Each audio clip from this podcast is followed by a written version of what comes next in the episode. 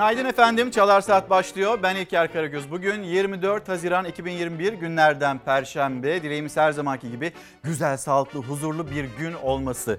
Bugün başlığımız vatandaşız biz. Elbette bu başlık pek çok konuya da uyarlanabilir. Mesela atanamayan arkadaşlarımız var. Hatta onlardan bir tanesi mesajını da göndermiş. Atama haberi duymak istiyoruz ameliyathane teknikerleri olarak. Yani hem atamalara uyabilir hem geçinemiyorum diyen vatandaşlar için yine kullanılabilecek bir etiket. Ama biz bu etiketi nereden bulduk derseniz İstanbul'un en büyük meselelerinden bir tanesi kentsel dönüşüm. Hani rantsal değil kentsel dönüşüm ve bu kentsel dönüşümde kat sahiplerinin hakları var ve bu haklarını da dillendirmeye, hakları doğrultusunda bir kentsel dönüşüm olmasını istiyorlar. Dün toz koparanda polisle vatandaşlar karşı karşıya geldi ve bir arbede yaşandı ve o arbede sırasında bir ses yükseldi. Biber gazı halkın arasına atıldığında vatandaşız biz ne yapıyorsunuz diye başlığımız da buradan çıktı. Hızlı bir şekilde size o haberle etiketimize kaynak oluşturan haberle buluşturalım. Hani zorla dönüşüm yoktu. AKP'li Cumhurbaşkanı Erdoğan'ın kentsel dönüşüm zorla olmaz sözünün tam zıttı gün gören toz koparanda yaşandı. Evlerinin yıkılmasına karşı çıkan mahalleli altyapı hizmetlerinin kesilmesi için gelen ekiplere engel olmak istedi. Şimdi zorla bir kentsel dönüşüm olmayacak. Vatandaşlarla konuşulacak. Kim bilir orada nasıl bir emsal var. Vatandaşlar bize bir daire verin. Bize ayrıca borçlandırmayın. Zaten ekonomik bir sıkıntı içindeyiz. Biz bunları ödeyemiyoruz diyorlar. Ödeyemediklerini söylüyorlar. Ama bu kentsel dönüşümün gerçekleşebilmesi için de toz koparanda. Bilmiyorum başka yerlerde de benzer görüntüler var mı? Varsa ya da uygulama lütfen yazıp gönderin bizlere. Orada elektrik kesiliyor, su kesiliyor, altyapı hizmetleri kesiliyor. Vatandaş oralardan yaşadıkları yerlerden uzaklaştırılmaya çalışılıyor. Polisler müdahale etti, biber gazı sıktı. Bir binanın kapısı balyozla kırılırken en az iki mahalleli gözaltına alındı. Ve bu olaylar yaşanırken de şöyle bir feryat yükseldi. Vatandaşız biz. Onu çek onu.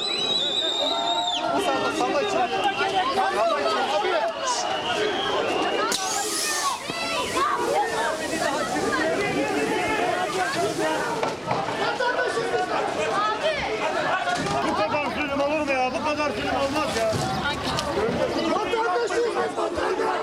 Mahalleli etten duvar ördü, polis kalkanlarıyla o duvara yüklendi. Kentsel dönüşüm arbedesi biber gazlı müdahaleyle son buldu. İstanbul Güngören'deki toz koparan mahallesinde uzun süredir çözülemeyen dönüşüm düğümünde gerginlik büyüdü. Yıkılmak istenen evlerin elektriğinin suyunun kesilmesine engel olmak istedi apartman sakinleri. Polisin sert müdahalesiyle karşı karşıya kaldılar. Elektriğimizi,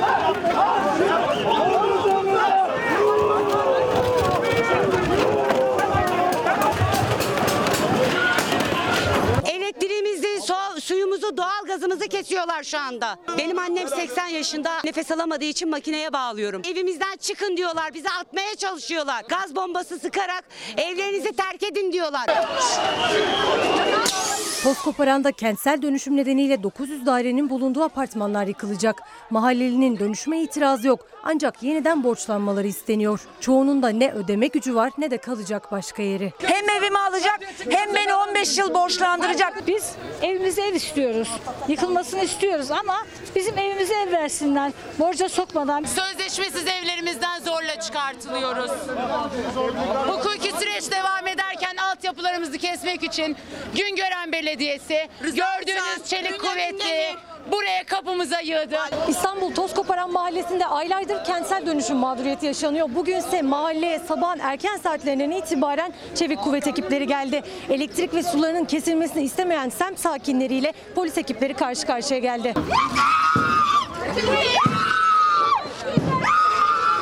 Balyozlarla Şimdi şöyle dayanmışlar. Balyozlarla. Söyleyeyim insanlığın bittiği yer işte. Apartman sakinleri binalarını terk etsin diye belediye ekipleri elektriği suyu kesmek istedi. Mahalleli engel olmaya çalıştı. Kısa sürede ortalık karıştı.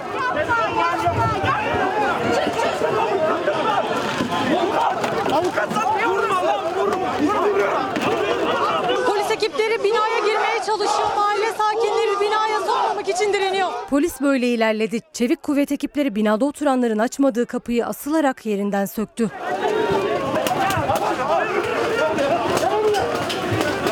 Apartman sakinlerinden birkaçı binayı boşaltmamak için çatıya çıktı. Arbede sırasında fenalaşanlar oldu.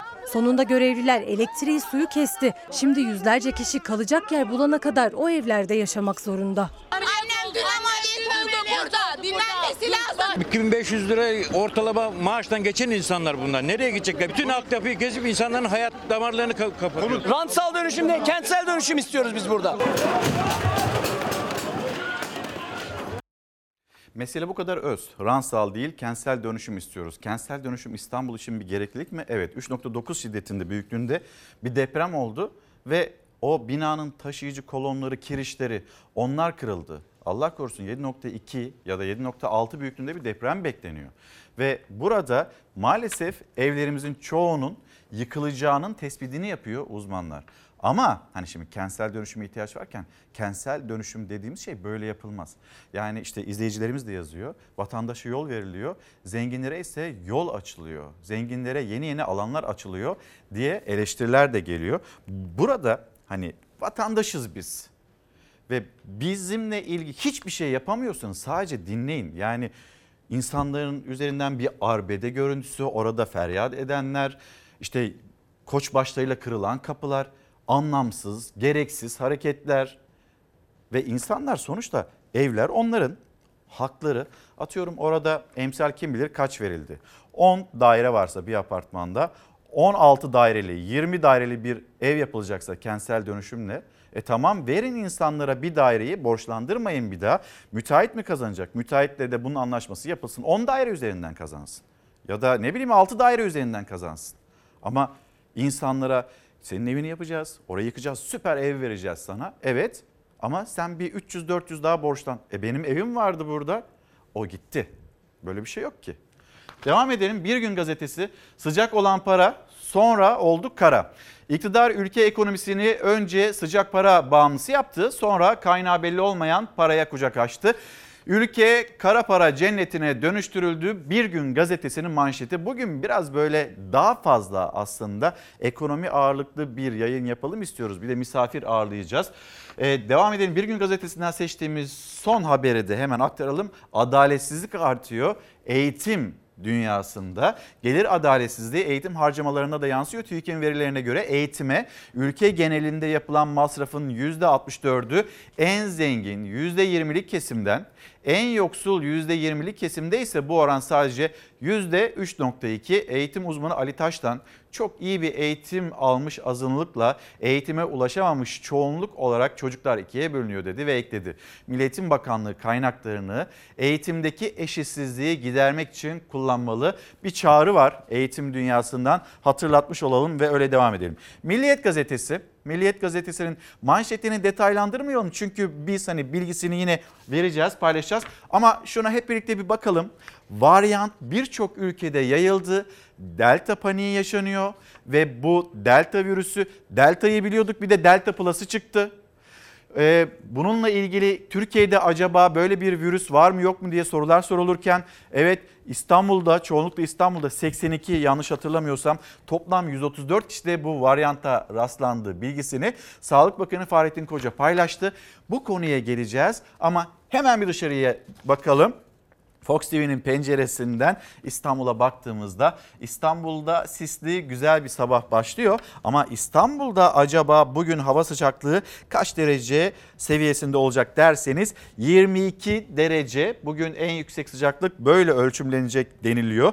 Ee, şu an özür dilerim. Şu anda 22 derece ve gün içinde 27 dereceye kadar ulaşacağı söyleniyor ve aynı zamanda bir nem var. Bugün böyle yavaş yavaş aslında o yazı hissetmeye başladığımız günlerden birisi olacak. Hem e, İstanbul için hem memleketin pek çok bölgesi için ama Ankara Ankara'da bugün yine yer yer sağanak yağış beklentileri var. Ve şimdi hemen hani İstanbul'da gün güzel başlıyor ama dün nasıl geçti? Hatta İstanbul'la beraber sağanak yağış alan şehirlerimiz var. E, fırtınadan çatılar uçtu, ağaçlar devrildi. Bunun görüntüleri.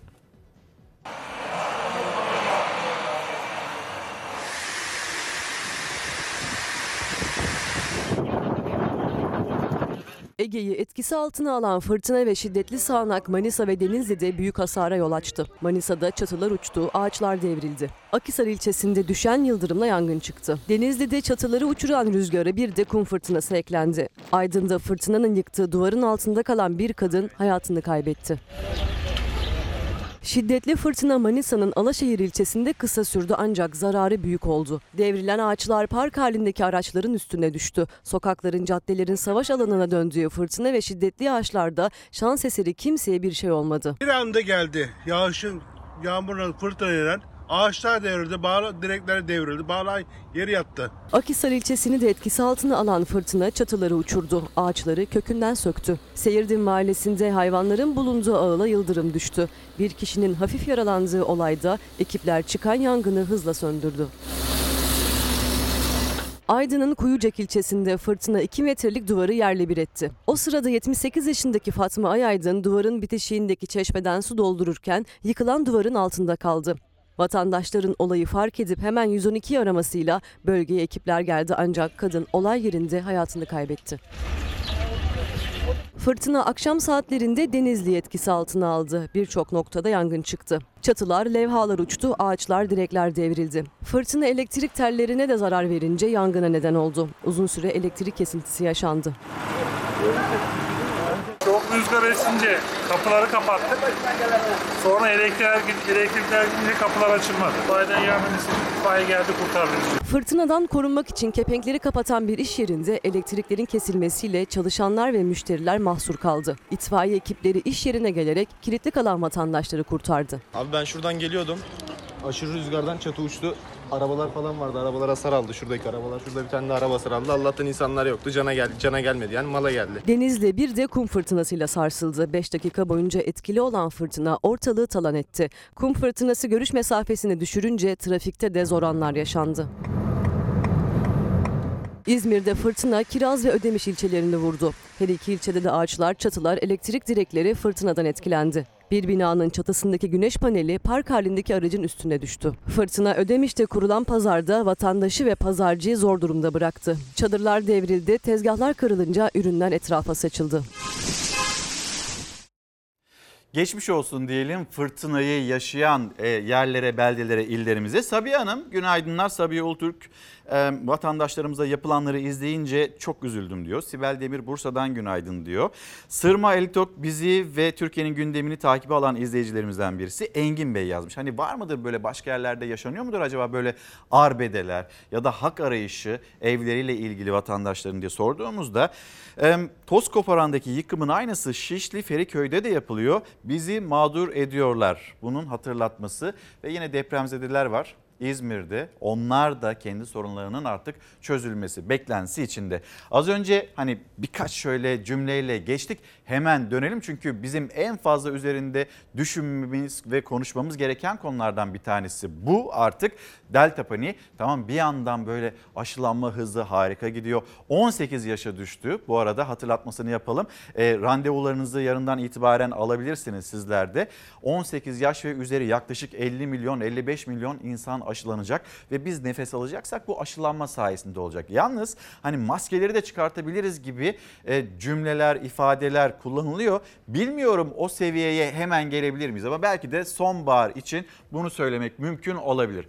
Varyant birçok ülkede yayıldı. Delta paniği ve e, Hong Kong'da bazı işverenler aşı olan çalışanlarına ücretli izin, çekilişle apartman dairesi, alışveriş çeki gibi hediyeler sunuyor. Güney Kore'de en az bir doz olanlara maske takma zorunluluğu kaldırıldı. Amerika Birleşik Devletleri'nde Morgan Stanley aşı yaptırmamış çalışanların ve müşterilerin ofislerine giremeyeceğini açıkladı. Türkiye'de böyle bir şey yok. Türkiye'de ikna yolunu e, izleyeceğiz dedi Sağlık Bakanı. Ama diğer ülkelerde baktığımızda aşıyı teşvik etmek için adımlar atılıyor. Dünyayı yeniden alarma geçiren varyant.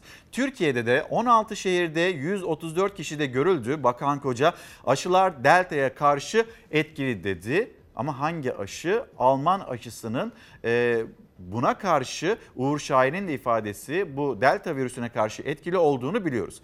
İlk kez Hindistan'da ortaya çıktıktan sonra ülkede ölü ve vaka sayısında büyük bir artışa yol açan yeni tip koronavirüsü delta varyantı 65'ten fazla ülkede tespit edildi. Daha bulaşıcı olduğu açıklanan bu varyant nedeniyle aşılamada belli bir aşamaya gelen ülkelerde vaka sayısı yeniden artış gösterdi.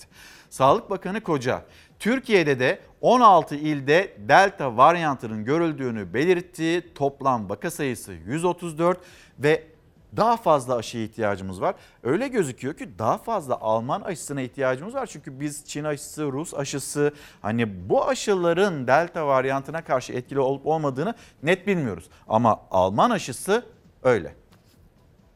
Delta Plus'la ilgili daha ülkemizde görüldüğünü bilmiyoruz. Yani görülmedi, tespit etmedik. Ama Delta varyantıyla ilgili ülkemizde şu ana kadar sekansı yapılmış olup adı konan 134 vakamız oldu. Ee, toplam 16 ilimizde görüldü. Giderek illerdeki dağılımı artmaya başladı. Ve yoğunluklu olarak da ağırlıklı olarak da İstanbul'da görüldü. İstanbul'da 134 vakanın 82 İstanbul'da, e, Düzce'de 18, Van'da 8, diğer Ankara'da 4, e, İzmir'de 3, diğer illerimizde de 1-2 şeklinde olmak üzere toplam 16 ilimizde görüldü. Ve ülkede çok ciddi bir oranın olmadığını biliyoruz ama her geçen gün bunun artabileceğinden de endişe ediyoruz. O nedenle bu dönemde aşıların bu varyantta da etkili olduğunu biliyoruz. Bu etkili olan aşıları erken dönemde bir an önce yapılmasının önemiyle birlikte biz iki dozla delta varyantına daha güçlü bir etkinin olduğunu da biliyoruz. Oğlum uzay size günaydın diyor demiş ve izleyicimiz biz de uzaya günaydın diyelim. Makbule Hanım selamlar. Kardeşim Fikirtepe kentsel dönüşüm 10 yıldır hala devam ediyor ve hala hak sahiplerine hakları verilmedi. Çanakkale Sosyal Konutlar Bölgesi için hak arayan çok ama cevap veren yok. Yani memleketin pek çok yerinden bu mesajlar gelmeye devam ediyor. Bakın bir deprem olduğunda insanlar çok sayıda insan bu enkazın yarattığı tahribat büyük bir bedel ödeyebilir Türkiye. Ransal değil kentsel dönüşüm diye de zaten bu yüzden söyleniyor.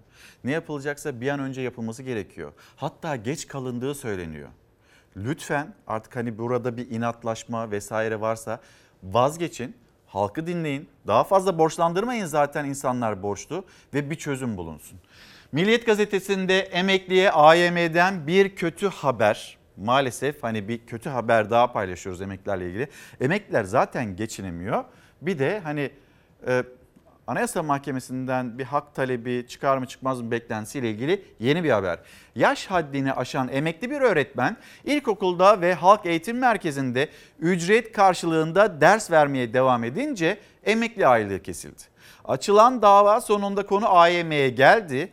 AYM kanunu anayasaya aykırı bulmayarak iptal istemini reddetti. Şimdi hani bu işte kanuna bakılmış burada e, bu böyle olmaz demiş yüksek mahkeme tamam da o zaman şunu konuşalım. Yaş haddini aşan bir emekli öğretmen yani öğretmenlik yapmış emekli olmuş sonra hala çalışmaya devam ediyor. Nerede? İlkokulda. Nerede? Halk eğitim merkezlerinde. Neden? Neden hala çalışmak zorunda? Neden yıllarca çalışmış olmanın hani o huzurunu yaşayamıyor? Bunun sebebi emeklinin geçinemiyor oluşu olabilir mi? Şimdi emekli bir öğretmen geçinemiyor. SSK'lı var, Bağkurlu var, tarım işte hani onlar da emeklilik e, haklarını e, edinebiliyorlar. Bakıyorsunuz bir tarafta bürokratlar üçer beşer, beşer maaşlar alabiliyor altın bürokratlar. Bu ülkenin kıymetlileri ama diğer tarafta ne kadar alıyordur ki sizde? Yani ben bilmiyorum hani meblağ olarak da bilmiyorum. İlkokulda halk eğitim merkezinde ücret karşılığı ne kadar alıyordur? Bir ders başına acaba 100 lira mı alıyordur? 50 lira mı alıyordur? Ne kadar alıyordur? ve bunun için de emekli aylığı kesilmiş. Bunu da konuşalım. Vatandaşız biz başlığı altında. Gelelim müsilaj meselesine Milliyet gazetesinden yine salya burada yok edilecek. İstanbul Büyükşehir Belediyesi iştiraklerinden İstaç Marmara'yı etkisi altına alan müsilajı deniz salyasını Şile'de depolamaya başladı. Şu ana kadar 2700 metreküp müsilaj depolanırken değerlendirilmesi ve bertarafı için Çevre ve Şehircilik Bakanlığı'ndan bilgi bekleniyor. Toplama ve bertaraf için 100 personel 7-24 çalışıyor. Bir an önce denizimizi temizlemeye çalışıyoruz. Denizimizi berbat ettikten sonra. Peki hani Marmara'da bu oluyor. Gidelim mi? Hani İstanbul ve çevresinde bu oluyor. Gidelim mi bir Tekirdağ? Tekirdağ'da acaba hala o denizi kirletmeye devam eden işletmeler var mı yok mu? Eski günleri anımsatan bir tek martıların sesi. Ama denizin verdiği sakinlik, huzurun hissi de görüntüsü de yok artık Marmara'da. Burası Tekirdağ.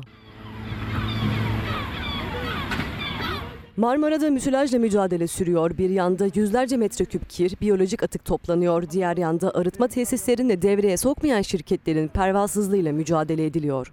Son bir haftada yapılan denetimlerde çevre izni olmadan faaliyet gösteren 5 fabrika kapatıldı. 450 bin lira ceza kesildi. Ve işte Ergene Nehri'nin hali. Ne mavi ne yeşil bu iki rengin tonlarında bile değil koyu kahverengi. Yani kirliliğin rengi. Yarınlar için önemli ama çok da geciken bir tesis bu aslında. Tekirdağ'da Ergene Deresi'ni kurtarmak için devreye sokulacak dev arıtma tesisinin inşası devam ediyor. Buradan çıkacak su Avrupa'nın en büyük deniz deşarj hattıyla Marmara Denizi'ne dökülecek. Bir izleyicimiz emeklinin vay haline demiş. Umut Bey emekli öğretmen geçinemiyorsa asgari ücretliye Allah güç versin, sabır versin demiş. Vatandaşız biz başlığı altında konuşuyoruz sizlerle. Sosyal medya hesaplarımız da orada. İlker Karagöz Fox Instagram adresim, Karagoz İlker Twitter adresim. Buralardan bize ulaşabilirsiniz. Kendi gündeminize dair mesajlarınız varsa ya da yetkililere sesinizi duyurmak istiyorsanız biz buradayız ve mesajlarınızı bekliyoruz. Sabah gazetesi aşı sırası 18 yaşa geldi. 2 hafta içinde geçileceği söylenirken Temmuz ayında bir 30 milyon e, Alman aşısı da gelecek. Bunun planlaması da netleşince öyle zannediyorum. Hemen hızlı bir şekilde 18 yaşa indirildi. Bu önemli, kıymetli ve daha hızlı bir şekilde e, aşılanmamız gerekiyor. Bunu söyleyelim. Ve Sağlık Bakanı Koca yarından itibaren 18 yaşından gün almış gençlere aşı için randevu verileceğini açıkladı. Kurban Bayramı'na kadar nüfusun %70'ini 55 milyona yakın vatandaşımıza en az bir doz aşı yapmayı hedefliyoruz. Aşılamanın %70 olduğu dönemde maskelerden de artık kurtulabiliriz. Acaba kurtulabilir miyiz? İsrail bunu denedi. Şimdi yeniden maskeleri mi taksak acaba bu delta virüsü nedeniyle diyor. Biz 18 yaş altı kronik rahatsızlığı olan çocuk ve gençlerimizi aşılamaktan yanayız. Muhtemelen bir hafta 10 gün içerisinde aşılama olabilir. Şu ana kadar ülkemizde 134 delta varyantı vakamız oldu. Sürekli soruluyordu. Hani ülkemizde dünyanın pek çok yerinde var. Ülkemizde de bu delta varyantı var mı yok mu? Bunun hatırlatmaları yapılırken ya da sorulurken bu soru işte açıklama geldi. Ee, Savaş sana zahmet bir de akşam gazetesinde e, bir böyle yine koronavirüsle ilgili haberler var. Onları da hemen arka arkaya peş peşe sizinle paylaşalım. Sözcü gazetesi, Hürriyet gazetesi hepsini aktaracağız. 18 yaş için aşı yarın başlıyor okuduk. 25 yaşa ilk doz dün başladı. Delta varyantlı 134 vaka Sağlık Bakanı Fahrettin Koca açıkladı. Şimdi şuraya gelelim. Günde 50 bin turist geliyor. Ee, Antalya Havalimanı Genel Müdürü Deniz Varol yurt dışından gelen yolcu sayısında günlük 35 binleri görüyoruz. Rus turistlerle birlikte rakam 50 binleri buluyor dedi. Günde 50 bin turist geliyor. Biz acaba bu sınır kapısında delta varyantı ya da virüsle ilgili ne kadar dikkatli özenli davranıyoruz? Bu soruyla birlikte dünyanın dünyanın koronavirüs tablosu.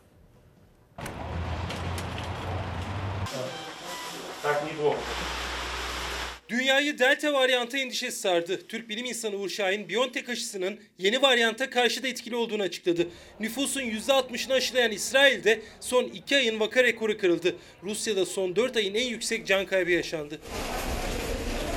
Hindistan'da ortaya çıkan ve daha bulaşıcı olan Delta varyantı birçok ülkede etkili olmaya başladı. Dünya Sağlık Örgütü varyantın en savunmasız insanları seçtiğine dikkat çekti. Alarma geçen dünya sert önlemler almak zorunda kaldı. Nüfusun %60'ının iki doz aşılandığı İsrail'de vakalar artışa geçti. %70'i delta varyantı olan vakalar son iki ayın rekorunu kırdı. Bir günde 125 kişi virüse yakalandı. İsrail Başbakanı salgın yurt dışı kaynaklı olunca seyahatlere ara verilmesini istedi. Vakalar özellikle 12-15 yaş arasındaki aşısız çocuklarda görüldü. 6 Haziran'dan bugüne kadar sadece 20 bin çocuk aşı oldu. Delta varyantı Rusya'da da hızla yayıldı. Aşılamanın yavaş ilerlediği ülkede son 24 saatte 16.715 yeni vaka kaydedildi. 546 can kaybı yaşandı.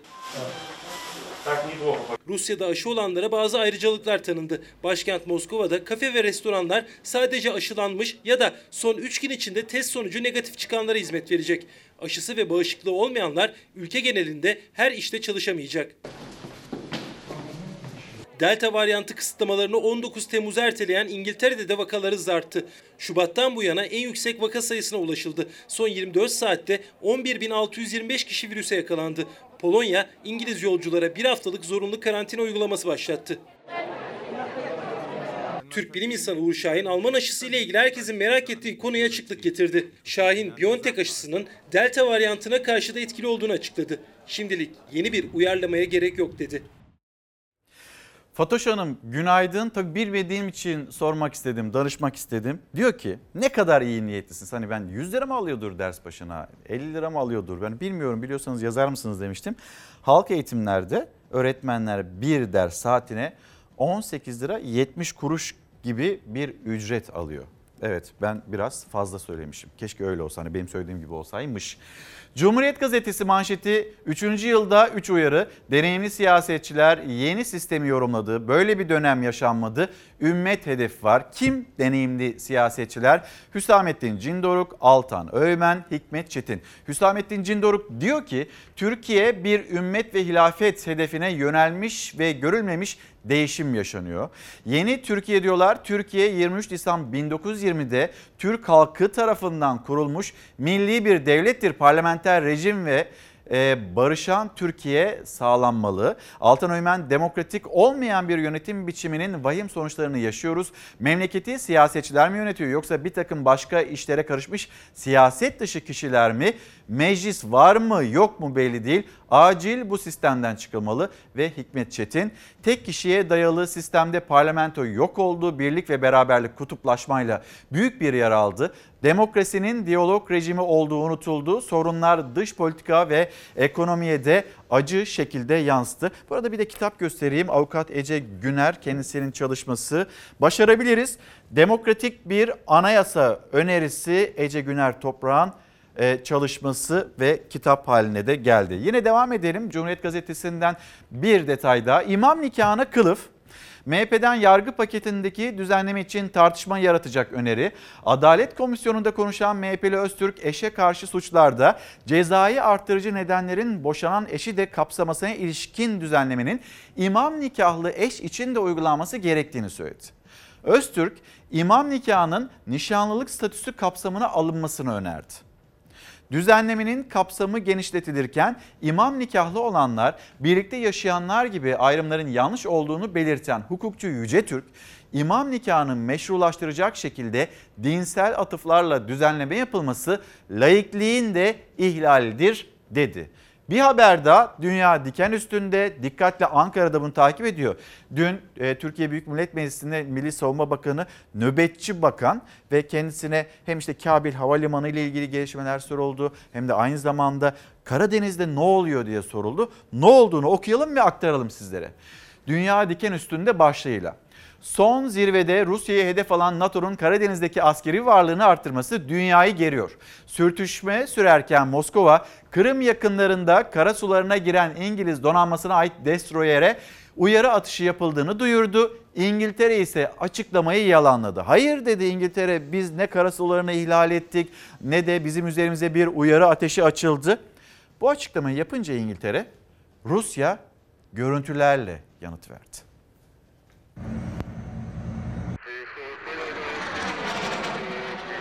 İngiltere'ye ait bir destroyer. Peşinde havada ve denizde Rus ordusu. Açılan uyarı ateşi.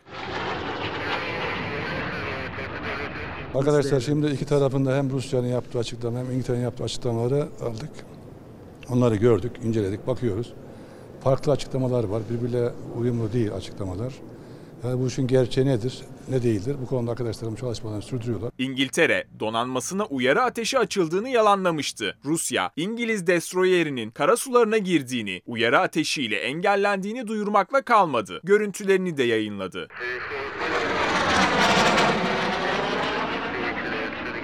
NATO, Karadeniz'de askeri varlığını arttırmak isterken son zirvede hedef ülkelerin başındaydı Rusya. Dikkatler şimdi 28 Haziran'da Türkiye'nin de aralarında bulunduğu 32 ülke, 32 gemi, 40 uçağın katılımıyla Karadeniz'de yapılacak Sea Breeze tatbikatında. Rusya, yeni bir sürtüşme yaşanmaması için saldırgan olarak nitelendirdiği tatbikatın iptalini istedi. 4-5 yerden maaş alanlar insanlara acaba bir öğretmen kadar yakınlar mı? Onların hayatına bir öğretmen kadar dokunabiliyorlar mı? Nadiye Özçiçek günaydınlar mesajınız e, ulaştı. Ve Yakupan Toyran diyor ki Milli Eğitim Bakanlığı'nda çalışan 60 bin temizlik ve özel güvenlik personeli 30 Haziran'da işten çıkarılacak. Sesimize ses olun lütfen. Şimdi kısa çalışma ödeneği ve bu ödenekten vazgeçilmesi, işten çıkarma yasağın kalkması 30 Haziran bir e, önemli tarih.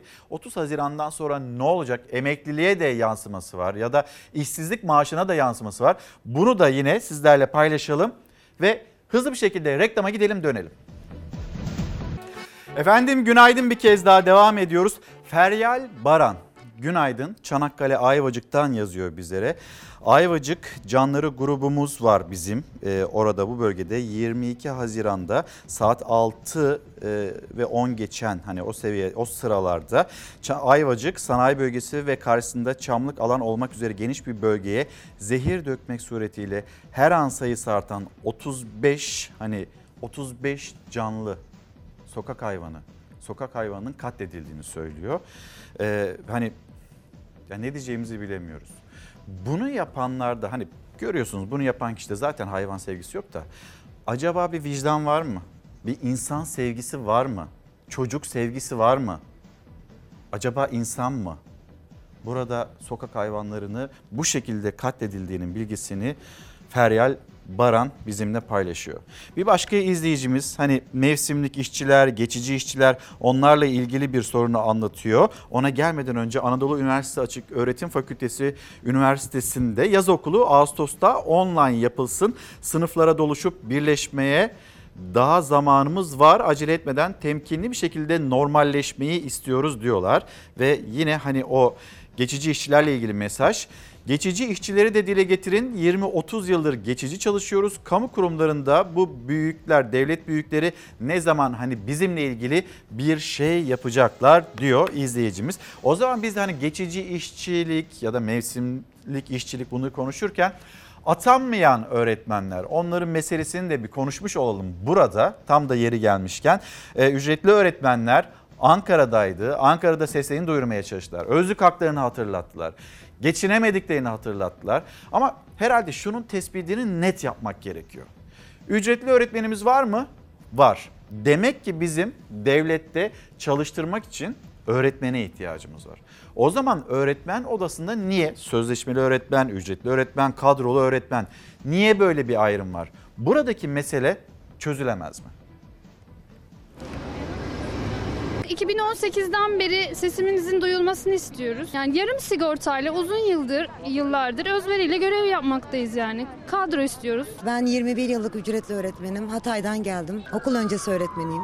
Üniversiteden mezun oldular, yıllarca çalıştılar, öğrenci yetiştirdiler. Türkiye'nin dört bir yanından gelen ücretli öğretmenler kadro taleplerini dile getirmek için başkentte bir araya geldiler. Duyun artık sesimizi diyerek hükümete seslendiler. Yıllarca e, asgari ücret altı maaşla, yarım sigortayla hiçbir öğretmenlik özlük haklarından e, yararlanamayarak e, her an işsiz kalma e, riskiyle bu görevi evlatlarımıza eğitimsiz kalmamaları adına bu görevi yaptık. Eğitim kurumlarında çalışan ücretli öğretmenler kadro haklarının verilmesi için Ankara Ulus'ta buluştu. Eğitim emekçilerinin dertleri ortaktı. Şu anda yaz tatili nedeniyle işine son verilen arkadaşlarımız başka işler yapacak mecburen. Tatillerde maaşımız kesiliyor, sigortalarımız yatmıyor. Yazın gelmesiyle birçoğu mesleklerini yapamayacak. Çoğu önümüzdeki eğitim yılında belki de işini kaybedecek. Tek istekleri kadrolu öğretmen olabilmek. Artık 2018'den beri sesimizin duyulmasını istiyoruz. Ücretli öğretmenler yaşam şartlarının zorluğuna dikkat çekti. Asgari ücretliden daha az maaş alıyoruz diyerek bir kez daha başkentten ses yükseltti. Devletimizden bizlerin emeğinin görülmesini istiyoruz. İkinci üniversiteyi okuyorum, son sınıftayım. Ee, Her yıl KPSS'ye de giriyorum. Yani emeklerimizi e, bir an önce görsünler, yıllarımızı verdik yani. Hayvan hakları yasası ne zaman çıkacak acaba bunu soruyor. Ben de bir yandan Feryal Baran'ın bana göndermiş olduğu Çanakkale Ayvacık'ta yaşanan o katliamla ilgili detaylara bakıyorum. 35'e yakın canlıdan söz ediyor. İşlerinde hamile olanlar var, süt veren e, anne e, köpekler var, sakat olanlar var. Hatta sahipli köpekler de var ve burada hayvanları katlettiler diyor Çanakkale Ayvacık'tan Feryal Baran'ın mesajını biraz daha böyle detaylı baktığımızda tüylerimiz daha da e, ürperdi açıkçası. Tekrar söyleyelim bu nasıl bir kalp, bu nasıl bir vicdansızlık, bununla ilgili hani yetkililer hayvanları öldürüyorsunuz ve bu hala yasası çıkmadığı için kabahat olarak görülüyor.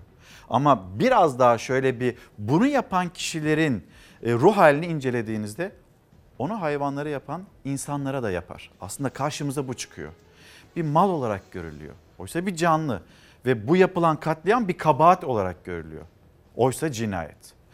Şimdi devam edeceğiz. Dışarıdan bir haber hemen bir e, Mısır'a gidelim. Kahire'ye, başkentine.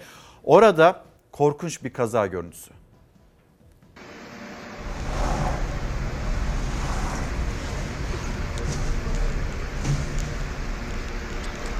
Seyir halindeki otomobil köprüden caddeye düştü. Sürücü hayatını kaybetti. Mısır'ın başkenti Kahire'de Ekim Köprüsü'nün altındaki cadde kalabalıktı. Yayaların kimi kaldırımda sohbet ediyor, kimi yemek yiyordu. Köprünün üstündeki bir araç yoldan çıktı. Önce kaza sesi duyuldu. Ardından yayalar can havliyle kaçmaya başladı. Saniyeler sonra otomobil köprüden caddeye düştü. Korkunç kazayla birlikte otomobil sürücüsü hayatını kaybetti. Sesi fark edip kaçan yayalarsa ölümden döndü. Şimdi siyasetin konuştuğu konu, konuştuğu isim Karar Gazetesi'nden ve Sözcü Gazetesi'nden okuyacağız. Bakalım Sezgin Baran karanlığı. Peker'in ifşaatları sonrası Sezgin Baran Korkmaz'ın odağında yer aldığı kirli ilişki ağına ilişkin kayıtlar ortalığa döküldü. En kritik başlıklardan biri olan 40 milyon dolar iddiasına Kıraç'ın hesabı karanlıktaki noktaları arttırdı. Buna rağmen sürecin tamamına dair ne bir açıklama geldi ne kapsamlı soruşturma başlatıldı. Siyaset, yargı, ticaret bağını içeren çürümüşlüğe acil neşter çağrıları yapılırken geride yanıt bekleyen sorular kaldı. 1. Yurt dışı bir buçuk ay içinde neden kaldırıldı? 2. İç işlerinde görüşme neden yalanlanmadı? Bu organize suç örgütü olmakla suçlanan Sedat Peker'in iddiasıydı. Tarih verdi. İçişleri Bakanlığı'na gitti. İçişleri Bakanı ile görüştü ya da ne bileyim kurmaylarıyla görüştü. Bununla ilgili bir yalanlama neden gelmedi? İkinci soru. 3. Hisse devrinde 34 milyon dolar nereye gitti? 4. 10 milyon euro Ankara'da hangi klik adına istendi? SBK ile Veys Ateş arasında geçen konuşmaya yansıyan Ankara'daki klik ve 10 milyon euro iddiaları örtbas edilmeye çalışılıyor. Siyaset, yargı ayağına ilişkin sinyalleri içeren vahim iddialar hala cevapsız. 5. Kongo'da bırakılması için Türkiye'ye devreye girdi mi?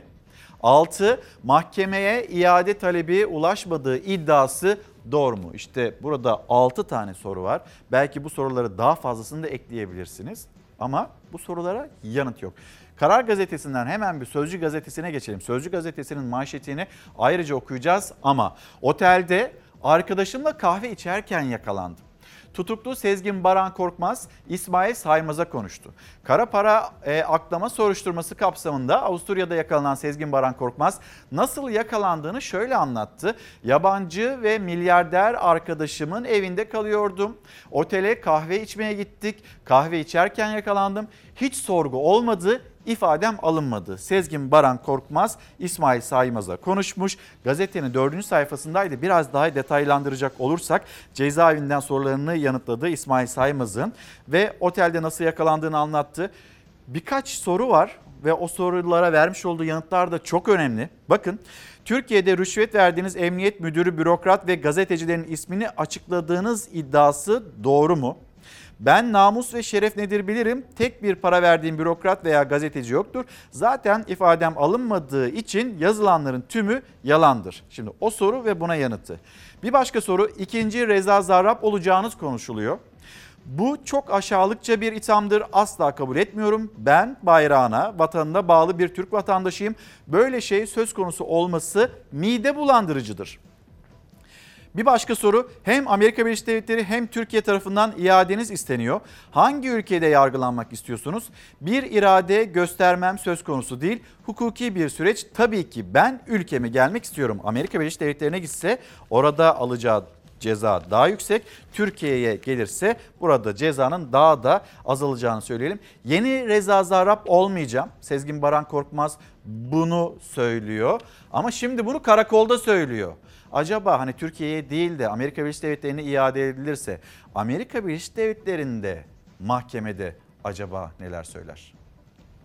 Sezgin Baran Korkmaz'ı feda etmeye kalksalar biliyorlar ki onunla iş tutan hepsi ortalığa dökülecek. Ve şimdi Amerika'da ya konuşursa ya konuşursa. Amerika'nın Baran Bey'in avukatlarıyla oturup Reza Zarrab gibi pazarlık yapmaya çalışma düşüncesi olabilir. Baran Bey Amerika ile masaya oturabilir. Dolandırıcılık ve kara para aklama suçlamasıyla yargılanan ve Avusturya'da gözaltına alınan Sezgin Baran Korkmaz'ın Amerika'ya olası iadesine karşı muhalefet Reza Zarrab hatırlatması yaparken Korkmaz'ın avukatı Murat Volkan Dülger Fox Haber'e konuştu. Amerika ile Zarrab gibi masaya oturabiliriz dedi. İnşallah Rıza Zarrab olayındaki gibi Türkiye'nin yine kıskaca alınacağı bir iklim oluşmaz. Sezgin Baran Korkmaz'ın Amerika'da bağlantılı olduğu bazı isimler Amerikan vergi sistemini toplamda 511 milyon dolar dolandırmakla suçlanıyor. Bu paranın 133 milyon dolarının Sezgin Baran Korkmaz'a aktarıldığı ve o paranın da Türkiye'de aklandığı iddianamede yazıyor. Yine iddianamede yer alan ifadeye göre dolandırıcılık suçlamasıyla tutuklu olan bir sanık Büyük Baba lakaplı bir kişinin kendilerini koruyacağını vaat eden Baran Korkmaz'a bunun karşılığında ödeme yaptığını söylüyor. Büyük Baba kim, hangi ülkede detay yok. Sezgin Baran Korkmaz'ın paralara el koyma bilmem nesi. Reysen Cumhuriyet Başsavcılığı tarafından kaldırıldı ve kaçıyor gidiyor. Reysen bunu kaldıran Hasan Yılmaz bu işleri yaptıktan hemen sonra 16 Ekim 2020 tarihinde Adalet Bakan Yardımcısı olmuş. Sezgin Baran Korkmaz yurt dışına çıktıktan sonra Türkiye'de de hakkında dava açıldı. Amerika'daki dolandırıcılık davasıyla bağlantılı olarak Avusturya'da yakalanır yakalanmaz Ankara iadesi için girişimde bulundu. Korkmaz'ın avukatının verdiği bilgiye göre Amerika'da iade için resmi başvuruyu yaptı. Reza Zarrab neden saldınız kardeşim? Neden bıraktınız? Muhalefetin Reza Zarrab hatırlatmasının nedeni Sezgin Baran Korkmaz'ın da Zarrab gibi Türkiye'de bazı siyasi ve yargı mensuplarıyla ilişki içinde olduğuna dair iddialar. Yurt dışına çıkmadan bir gün önce İçişleri Bakanı Süleyman Soylu ile Ankara'da bakanlıkta görüştüğüne ilişkin iddia henüz yalanlanmadı. Baran Korkmaz Türkiye'ye değil Amerika'ya iade edilirse Reza Zarrab gibi Ankara'yı zorda bırakacak açıklamalar yapar mı sorusu soruluyor. Baran Bey Amerika ile masaya oturabilir. Ancak Reza Zarrab gibi Türkiye aleyhtarı açıklamalar yapmak için değil, gereken ödemenin yapılıp davanın düşürülmesi için. Sezgin Baran Korkmaz'ın avukatı Murat Volkan Dülger Fox Haber'e bu açıklamayı yaptı. Baran Korkmaz'ın Türkiye'ye iade edilmek istediğini ancak Amerika'ya iade söz konusu olursa Amerikan yargı makamlarıyla Reza Zarrab gibi masaya oturup pazarlık yapabiliriz cümlesini kurdu. Efendim şimdi bir misafirimiz var. Kendisiyle Sezgin Baran Korkmaz'la ilgili hani o iddialar ve sorulan sorular bunu konuşacağız. Bir FETÖ borsası tartışması siyasette konuşacağız. Sayıştay, Sayıştay'a atanan isim üzerinden başlayan tartışma siyasette ve yine MKE onun özelleştiriliyor mu? Anonim şirketi olacak, hazineye devri bundan sonra ne olur? Acaba orada çalışanların özlük hakkı ile ilgili bir problem olur mu? Konuşacağız. Ama hani bugün başlığımız vatandaşız biz ve bu başlık altından ilerleyecek olursak yoksulluğu konuşmak istiyoruz. Çünkü Türkiye'yi karış karış gezen muhalefet milletvekillerinden birisi. Cumhuriyet Halk Partisi Genel Başkan Yardımcısı Veli Ağbaba şu anda İstanbul'da stüdyomuzda. Günaydın efendim. Günaydın. Hoş geldiniz. Hoş bulduk. Teşekkür Nasılsınız? ederim. Ee, gayet iyiyiz. Ee, yorgunluk var biraz. Dün İstanbul'u gezdik. Fatih ilçemizdeydik. Arkadaşlarımızla birlikte. Biliyorsunuz 23 Haziran e, seçimlerinin Yıl ikinci yıl dönümü. Ona katıldık. Ee, geçtiğimiz haftada Doğu'daydık sizin de söylediğiniz gibi. Yaklaşık 10 ili gezdik Doğu'da. Ee, sadece e, program dahilinde.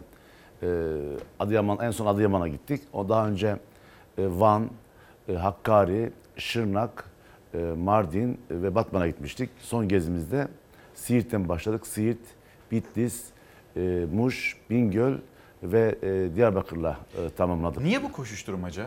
Şöyle, yani hani ne yapmak istiyorsunuz ya Yani da cum- neyi dinlemek, as- neyi duymak, neyi aslında- meclise taşımak istiyorsunuz? Aslında biz e, Cumhuriyet Halk Partisi milletvekilleri olarak e, sürekli sahadayız. Yani bu bu yıla mahsus veya pandemi döneminde başlayan bir çalışma değil.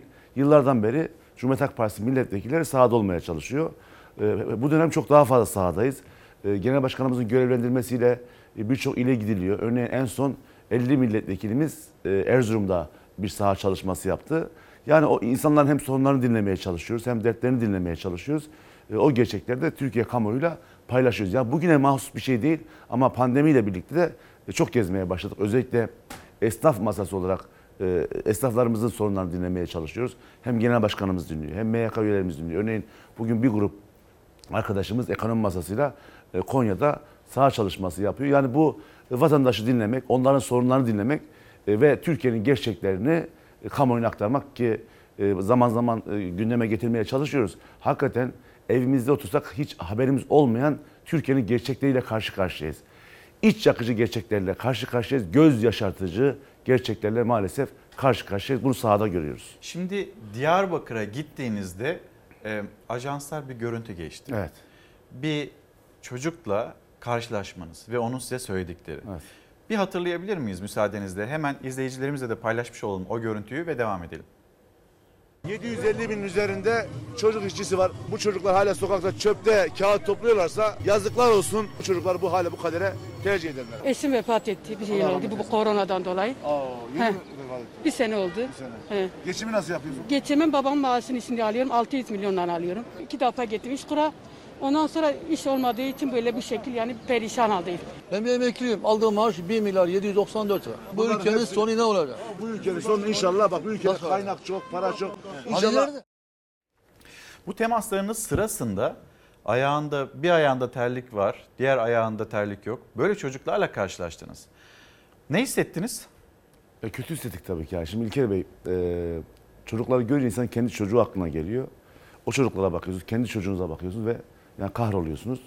O olayı müsaade ederseniz anlatayım ben. Lütfen. Otobüste geziyoruz e, esnaf masası olarak. E, otobüs bir yerde durduk, yürümeye başladık arkadaşlarımızla birlikte. Çok kalabalık oluştu. Otobüste gezerken peşimizde koşan çocuklar el sallıyor falan böyle. Çok da güzel çocuklar. Uzaktan görüyoruz böyle e, çok se- sevimli insan e, inip e, böyle yüzlerin sıkası geliyor. E, neyse geldiler çocuklar. E, benim kızım var. E, bir kızım bir oğlum var. Allah E, kızım sağ olun. E, kızım 12 yaşında. Herhalde kızım kızımı da özledim. Bir haftadır ayrıldım e, Ankara'dan. Kızıma da benziyor. E, kızım yaşlarında. Gel bakalım ismi ne dedim. İsmini söyledi. İsmini ben burada söylemeyeyim müsaade ederseniz. E, sarıldım. Kaç yaşındasın dedim. 16 yaşındayım deyince böyle bir e, çok küçük göster- gösteriyor. E, sonra ayaklarında iki tane terlik var. Dört çocuk koşmuşlardı. Bir çocuğun ayağında bir terlik var. Diğerinde terlik yok. Diğer hepsi terlikli. Acaba havadan dolayı mı terlik giyiyorlar diye düşündüm. E, niye ayakkabı giymedin dedim. Dördü görünce yok ki dedi. Yok ki dedi. Şimdi anlattı durumu. Sekiz kardeş e, ailede. Ne iş yapıyorsun dedim. Çöpten kağıt toplayarak evin geçimini sağlıyorum. dedi. Annen ne iş yapıyordum? Annem engelli evde e, ona bakıyoruz dedi. Babam hamallık yapıyor dedi. Sekiz kardeşiz dedi. Geçimlerine e, katkıda bulunmaya çalışıyorum. Ben sağlamaya çalışıyorum dedi. Bunu duyunca hakikaten sanki böyle bir e, insanın yüzüne gerçekler tokat gibi yapıştı. Kızımı düşündüm.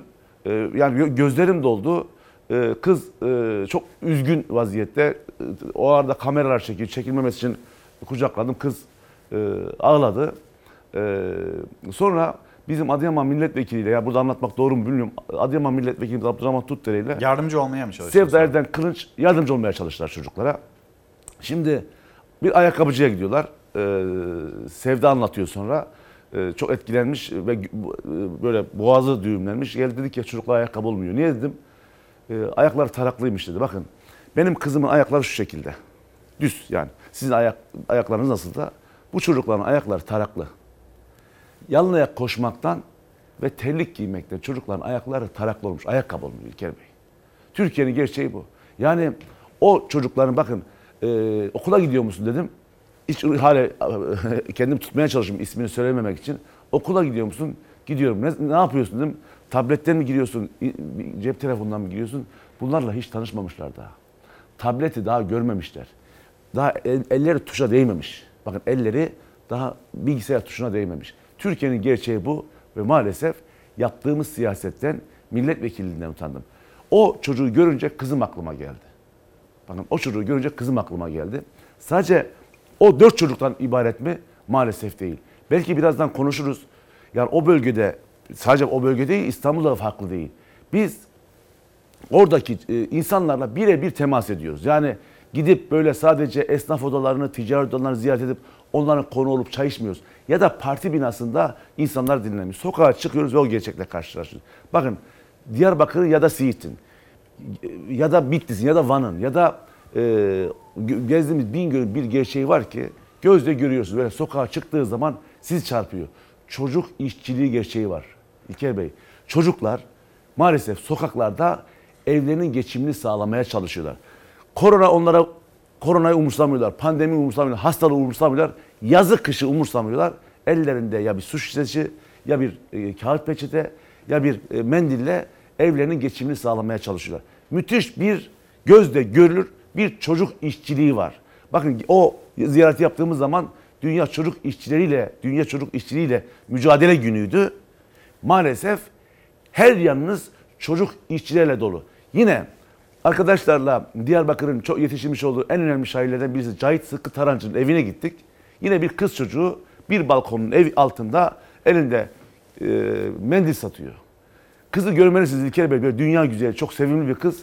Yine durduk ne yapıyorsun falan diye evinin geçimini, bütün evin geçimini bir o satmış olduğu kağıt mendille e, sağlıyor. Evi hemen üst katta, hemen evinde gösterdi bize. O çocuğun nerede olması lazım? Okulda okul olması lazım. O çocuğun evinde oynam olması lazım, parkta olması lazım. Bakın yaş kaça düşüyor biliyor musunuz çocuk işçiliği yaş? Yaş öyle 12 değil, 10 değil, 8 değil. 4 yaşında, 5 yaşında çocukların çalıştığını, çalıştığına gözlerimizle şahit olduk.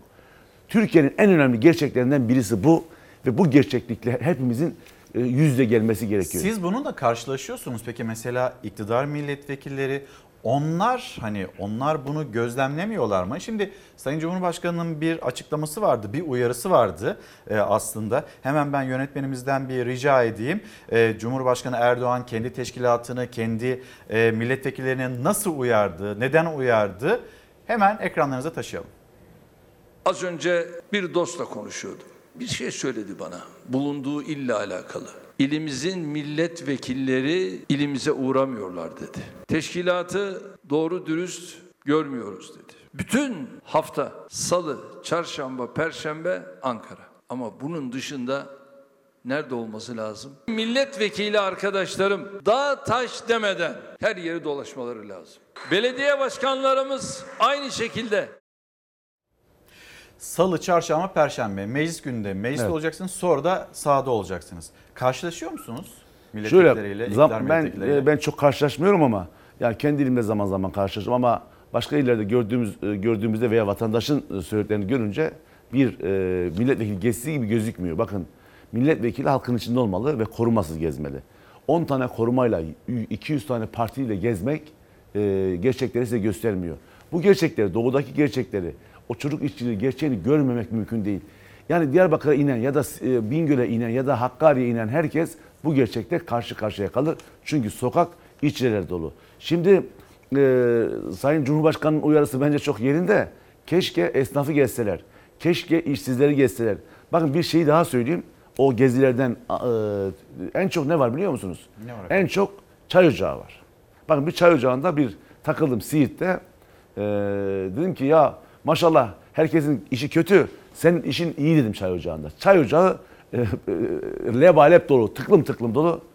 Dedi ki herhalde bunların gerçeklerinden haberin yok dedi. Beni çok da bozdu. Ee, beyefendi dedi bunların hepsi işsiz ve bunlar maalesef öğleden önce bir çay içebiliyor.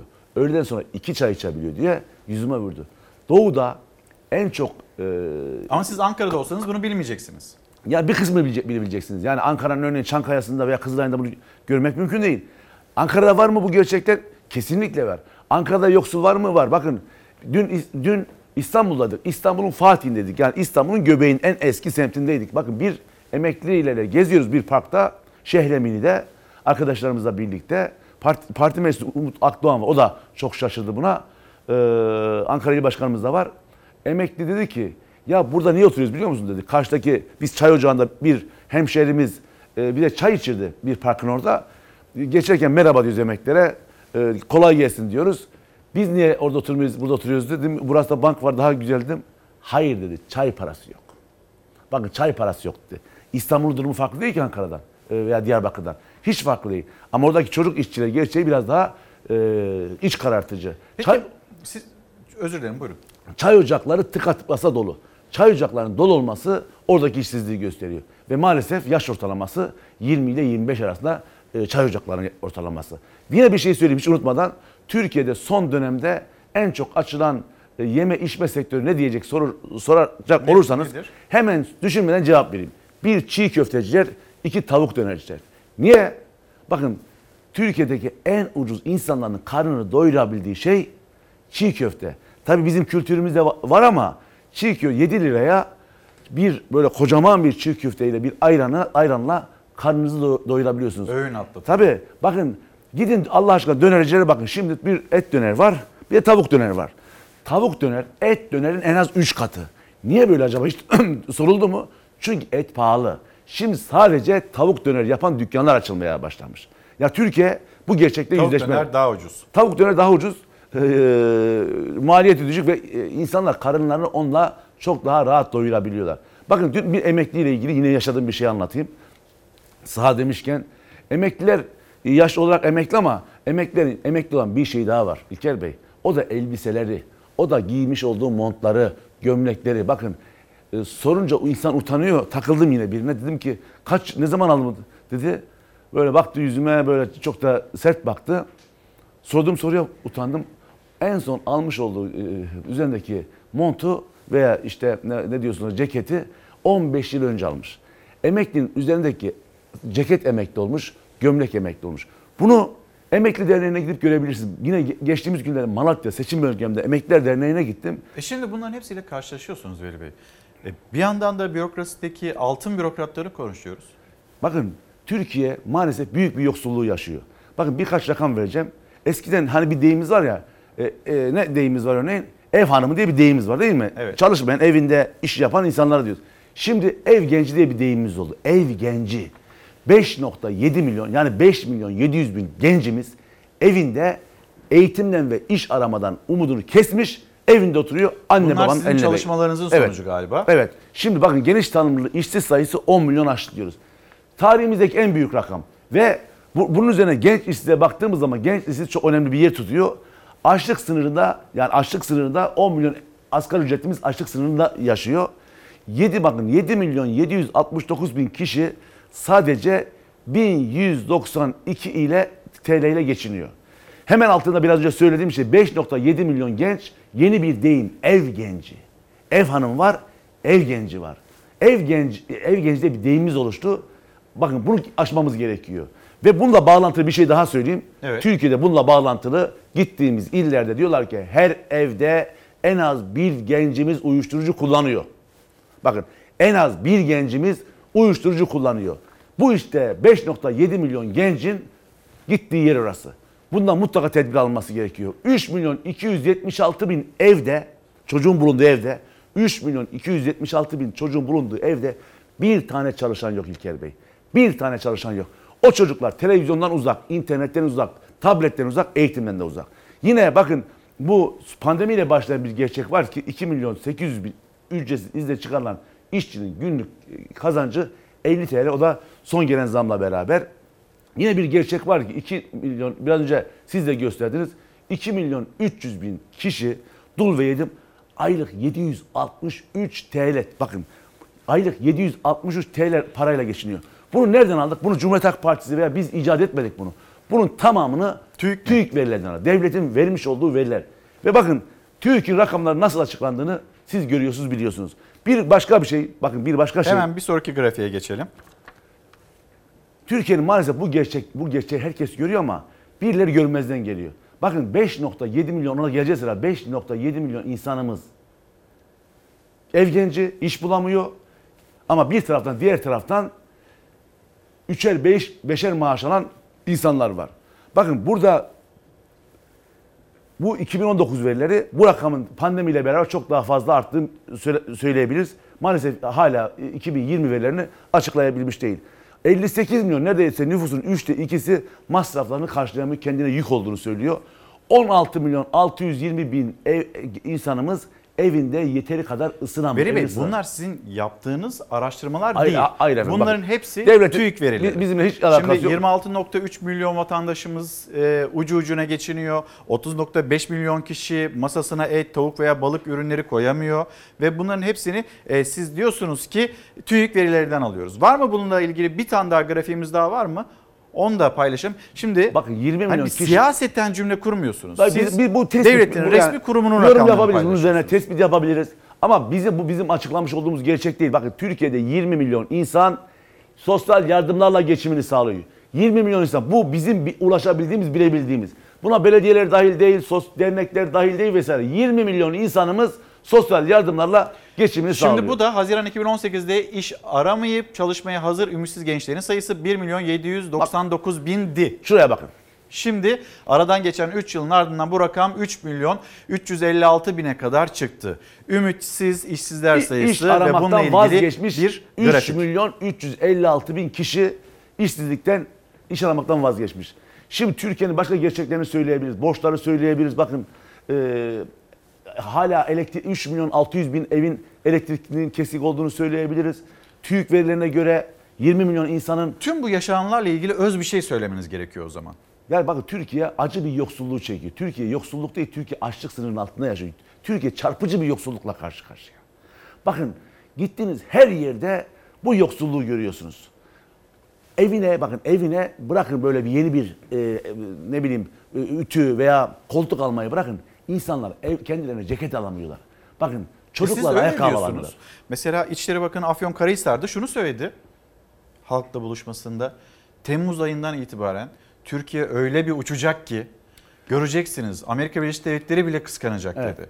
E siz bambaşka bir portreden bahsediyorsunuz. Bakın, çöküş Verilen da- mesajlar uçacağız. Daha iyi Çöküş- olacak. Çöküş daha çok hızlanacak. Niye biliyor musunuz? Bakın esnaf pandeminin etkilerini hala yaşamış değil. Şimdi ne yapıyor esnaf? Ne yapıyorsunuz diye soruyorum. Esnaf nasıl ya- yaşamını sürdürüyor biliyor musunuz? Ya dairesini satıyor, ya arabasını satıyor, ya geçmiş birikimlerini yapıyor. Şimdi esnaf açıldı ya. Şimdi esas çöküş bundan sonra başlayacak. Kaç lokantanın ayakta kalabileceğini kimse bilmiyor. Kaç esnafın ayakta kalabileceğini kimse bilmiyor. Maalesef Türkiye'deki esnafın durumu da son derece kötü. Hemen Bakın, bunun verisi de sizde var. Yine TÜİK'ten aldığınız veri Tamamen. galiba. Bakın. Son 15 ayda kapanan iflas eden esnaf sayısı 140 bin. Bir Günlük- başka deyişle son 15 ayda her gün ortalama 311 esnaf kepenk kapattı. He, bak her gün 311 esnaf. Bu esnaf sicil gazetesine terk edenler. Bir de onun dışında ticaret ve sanayi odasına bağlı olup iş yerini kapatanlar var. Bunlar buraya dahil değil. Bakın ticaret ve sanayi odasına kayıtlı olup küçük esnaflar var. Evet. Ticaret odasına kayıtlı olması gerekiyor. Onlar bu rakamda yok. Bakın verilen son verilen destek ne kadar biliyor musunuz? Son verilen hibe desteği e, 1 milyon 300 bin esnaf için 4.6 milyar. Bu 4.6 milyar ne olduğunu izleyicilerimiz anlayabilmesi için bir örnek vereceğim. Bakın son günlerde tartışılan bir 750 milyon dolar rakam var. O 750 milyon dolar rakamının yarısı bu rakam. Esnafa verilen son verilen destek bu. Maalesef bakın Siz tam konuşurken e, Ticaret Bakanı'ndan bir son dakika bilgisi var. Onu da izleyicilerimizle paylaşalım hatta esnafımızla. Esnafa hibe desteğinde başvuru süresi 1 Temmuz'a kadar uzatıldığını açıkladı e, Ticaret Bakanı. Evet. Yeni gelişme bu. Evet. Ya bunların e, Hiç mi destek olunmadı esnafa? Bakın şöyle. Hiç mi yardım ulaşmadı? Şimdi bakın önce ilk 10 ay hiçbir şey yapılmadı. Sanki esnaf keyfinden kapatılmış gibi 10 ay boyunca bir şey yapılmadı. Biz genel başkanımızın talimatıyla sahayı gezdik. Bir esnafla ilgili öneri paketi hazırladık. Öneri paketi Esnaf Bakanlığı'nın kurulmasından SGK primlerinin ödenmesine kadar faizlerin silinmesine kadar her şey var. Maalesef bir tedbir alınmadı ardından biner lira e, destek verilmeye başladı. Bakın İstanbul'u bırakın, Malatya'yı bırakın, Malatya'nın bir ilçesinde, Yazıhan ilçesinde bile bin lirayla geçilmesi mümkün değil. Bir esnafın ödemiş olduğu prim ne kadar biliyor musunuz? 1055 TL en düşüğü. 1055 TL'yi destek veriyorsun 1000 TL. Bununla elektriğini mi ödesin? Doğal gazını mı ödesin? Çevre temizlik vergisini mi ödesin? Bakın esnaf kapalı olduğu dönemde bile 20 çeşit vergi ödüyordu. 20 çeşit vergi ödüyordu. SGK ödüyor, efendime söyleyeyim KDV ödüyor, doğal gazını, elektriğini, kirasından vazgeçtik. 20 çeşit vergi ödeniyor ve bunlardan devlet birine fedakarlık etmedi. Gittiğimiz esnaf diyor ki ya biz 40 yıl baktık esnafımıza, bir yılda devletimiz bize baksın. Bakın dünyada hani rakamlar karşılaştırılır ya, bizim durumumuz olan, gelişmekte olan ülkelerin vermiş olduğu oran esnafına 3.6, Almanya'nın vermiş olduğu rakam milli gelirinden vermiş olduğu rakam %11,5, bizim vermiş olduğumuz rakam esnafımıza %1.9. Bakın %1.9 esnafımıza destek verebilmişiz. O 611 milyar falan hepsi yalan, hepsi manipülasyon. Esnafımıza maalesef destek olamadık. Olamadığımız gibi bazı esnafımızda kepetme, kapatmak için uğraştık. Örneğin son günlerde tartışılan o müzikli işletmeler. Evet. Resmen İlker Bey burada ideolojik bir yaklaşımla karşı karşıyayız. Bakın ya senin düzenle diyor ki 12'den sonra müzik çalınmayacak. Rahatsız olurlarsa olsunlar. Ya zaten bu dün, dün değil ki bu müzik çalınması. Zaten yasalarımızda var. 12'den sonra nasıl çalarsın? Yani bunun düzenlemesi zaten yasalarda Zaten var. Denetimi de fiili var. bir bakın fiili hukuksuzca bir yasakla karşı karşıyayız. Bakın zaten müzisyenler yerle bir etmişsin.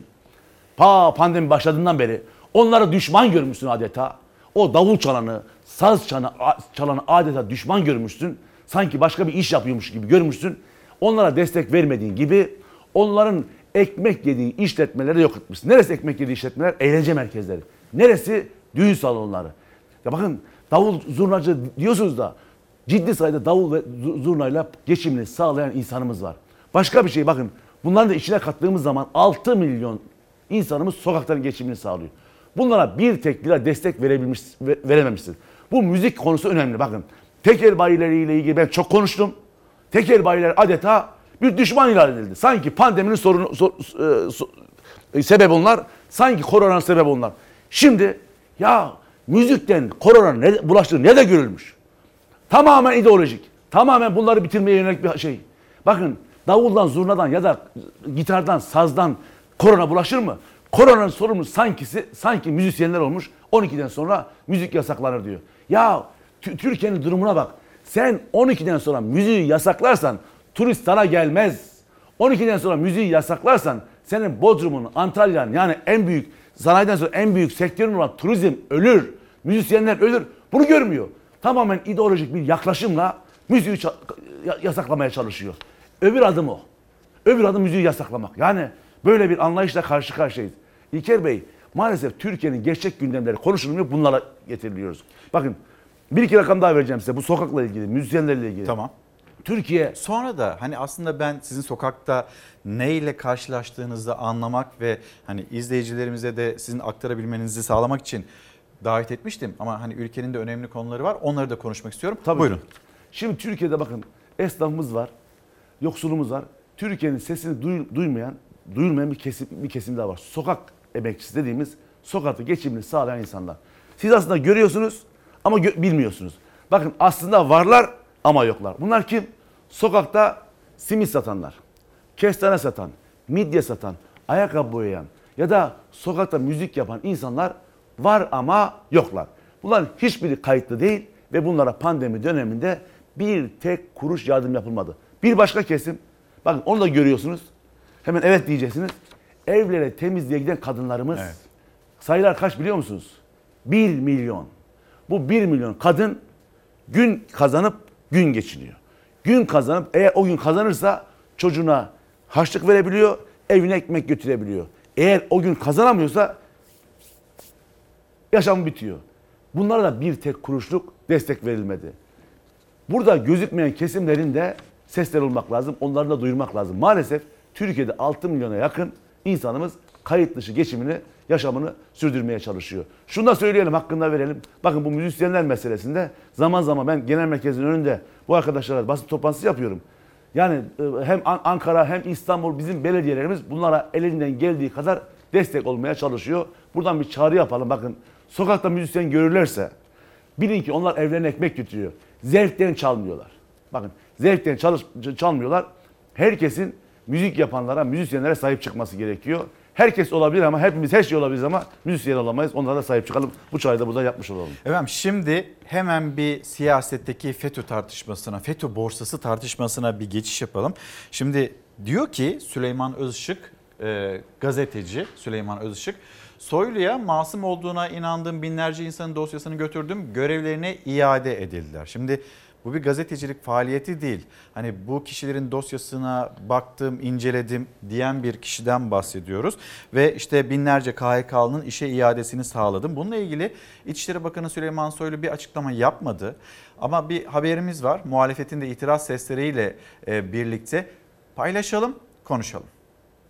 gerek Süleyman Soylu'ya gerek o hal işlemleri komisyonuna bugüne kadar masum olduğuna inandığım binlerce insanın dosyasını götürdü. Ve araştırmalar yapıldı. Hepsinin görevlerini iade edildi. Süleyman Soylu. Bunları yalanlamadıktan sonra nasıl oturursun o koltukta? Aklan gel tekrar bakan ol. Bir vurdum duymazlık, böyle bir arsızlık olmaz. Bunlara cevap vermemek, ölü taklidi yapmak çok ayıp. İktidara yakın gazeteci Süleyman Özışık'ın FETÖ suçlamasıyla işinden olan KHK ile ihraç edilen binlerce kişinin dosyasını İçişleri Bakanı'na OHAL komisyonuna götürdüm, görevlerine döndüler sözleri sonrası muhalefet İçişleri Bakanı'nın sessizliğine dikkat çekerken CHP'li Ali Haydar hak verdi. Özışık'ın sözleri FETÖ borsasının itirafı diyerek önerge verdi. Mecliste araştırma komisyonu kurulmasını istedi. FETÖ borsası konuşuluyor. Nasıl bunlar Süleyman Özışık'a ulaşmış da ikna etmiş de Bakan Soylu da onları görevine geri getirdi. Üsküdar'da hiç tanımadığım Şuayip diye biri. Balıkesir'de arkadaşlarım var. Bingöl'de arkadaşlar var. Yüzlerini görmedim. Dosyalarına baktım, inandım. Bir internet gazetesinin sahibi birilerinin avukatı olmuş, birilerinin mahkemesi olmuş, araya girmiş. Kim FETÖ'cüdür, kim değildir buna karar vermiş, beraat ettirmiş. Ben devletim adına utanıyorum. takipsizlik alan, berat alan yüz binlerce insan işe geri dönemezken bir gazetecinin aracılığıyla 3000'e yakın insana himmet edilmiş. Anlaşılan FETÖ borsası çalışmış. İktidara yakın gazeteci Süleyman Özışık'ın İçişleri Bakanı ve OHAL Komisyonu ile temasa geçerek kaç KHK'lının işe iadesini sağladığı, bunu nasıl yaptığı sorusuna yanıt aranıyor. Kılıçdaroğlu mecliste tepki göstermişti. İçişleri Bakan Yardımcısı İsmail Çataklı ise Kılıçdaroğlu'nu hedef almıştı. CHP'den yanıt geldi. İsmail Çatak sen genel başkanı yalanlamayacaksın. Sen yalanlayabiliyorsan Süleyman Özışık'ı yalanlayacaksın. Süleyman Soylu bunları şak diye işbaşı yapmış. Sen onu yalanlama genel başkana çemkir. Binlerce insanın dosyasını götürdü. Bu insanlar eğer masum çıkmazsa hesabını benden sorun dedim. Ve araştırmalar yapıldı ve hepsi iade edildi. FETÖ'cü hainleri kurtaran, bunun için maddi çıkar elde eden haindir, namussuzdur, şerefsizdir, alçaktır. Bunun hesabını birileri çıkıp açık bir şekilde vermeli. Vermediniz değil mi? 2023'te de olsa sandık geliyor, millet hesabı soracak. Süleyman Özışık'ın binlerce ismi Süleyman Soylu'ya götürdüm açıklaması siyaseti ısıttı. Muhalefet Soylu'dan açıklama bekliyor ama İçişleri Bakanı konuşmuyor. KHK'lıların görevlerine iade edilmesini sağladığını söyledi. Eğer hani yanlışlık olursa hesabında benden sorun demiş e, Süleyman Özışık. Ne dersiniz? Yani bakın bu gerçek e, gerçeği herkes biliyor. Maalesef e, çok kimse söylemiyor. İlk kez bu e, FETÖ borsası lafını bir AKP eski milletvekili bir gazeteci kullanmıştı bunu. Şamil Tayyar. Evet. Şimdi bakın bununla ilgili İzmir'de bir il, İzmir İl Başkan Yardımcısı öldürüldü. Öldürüldü.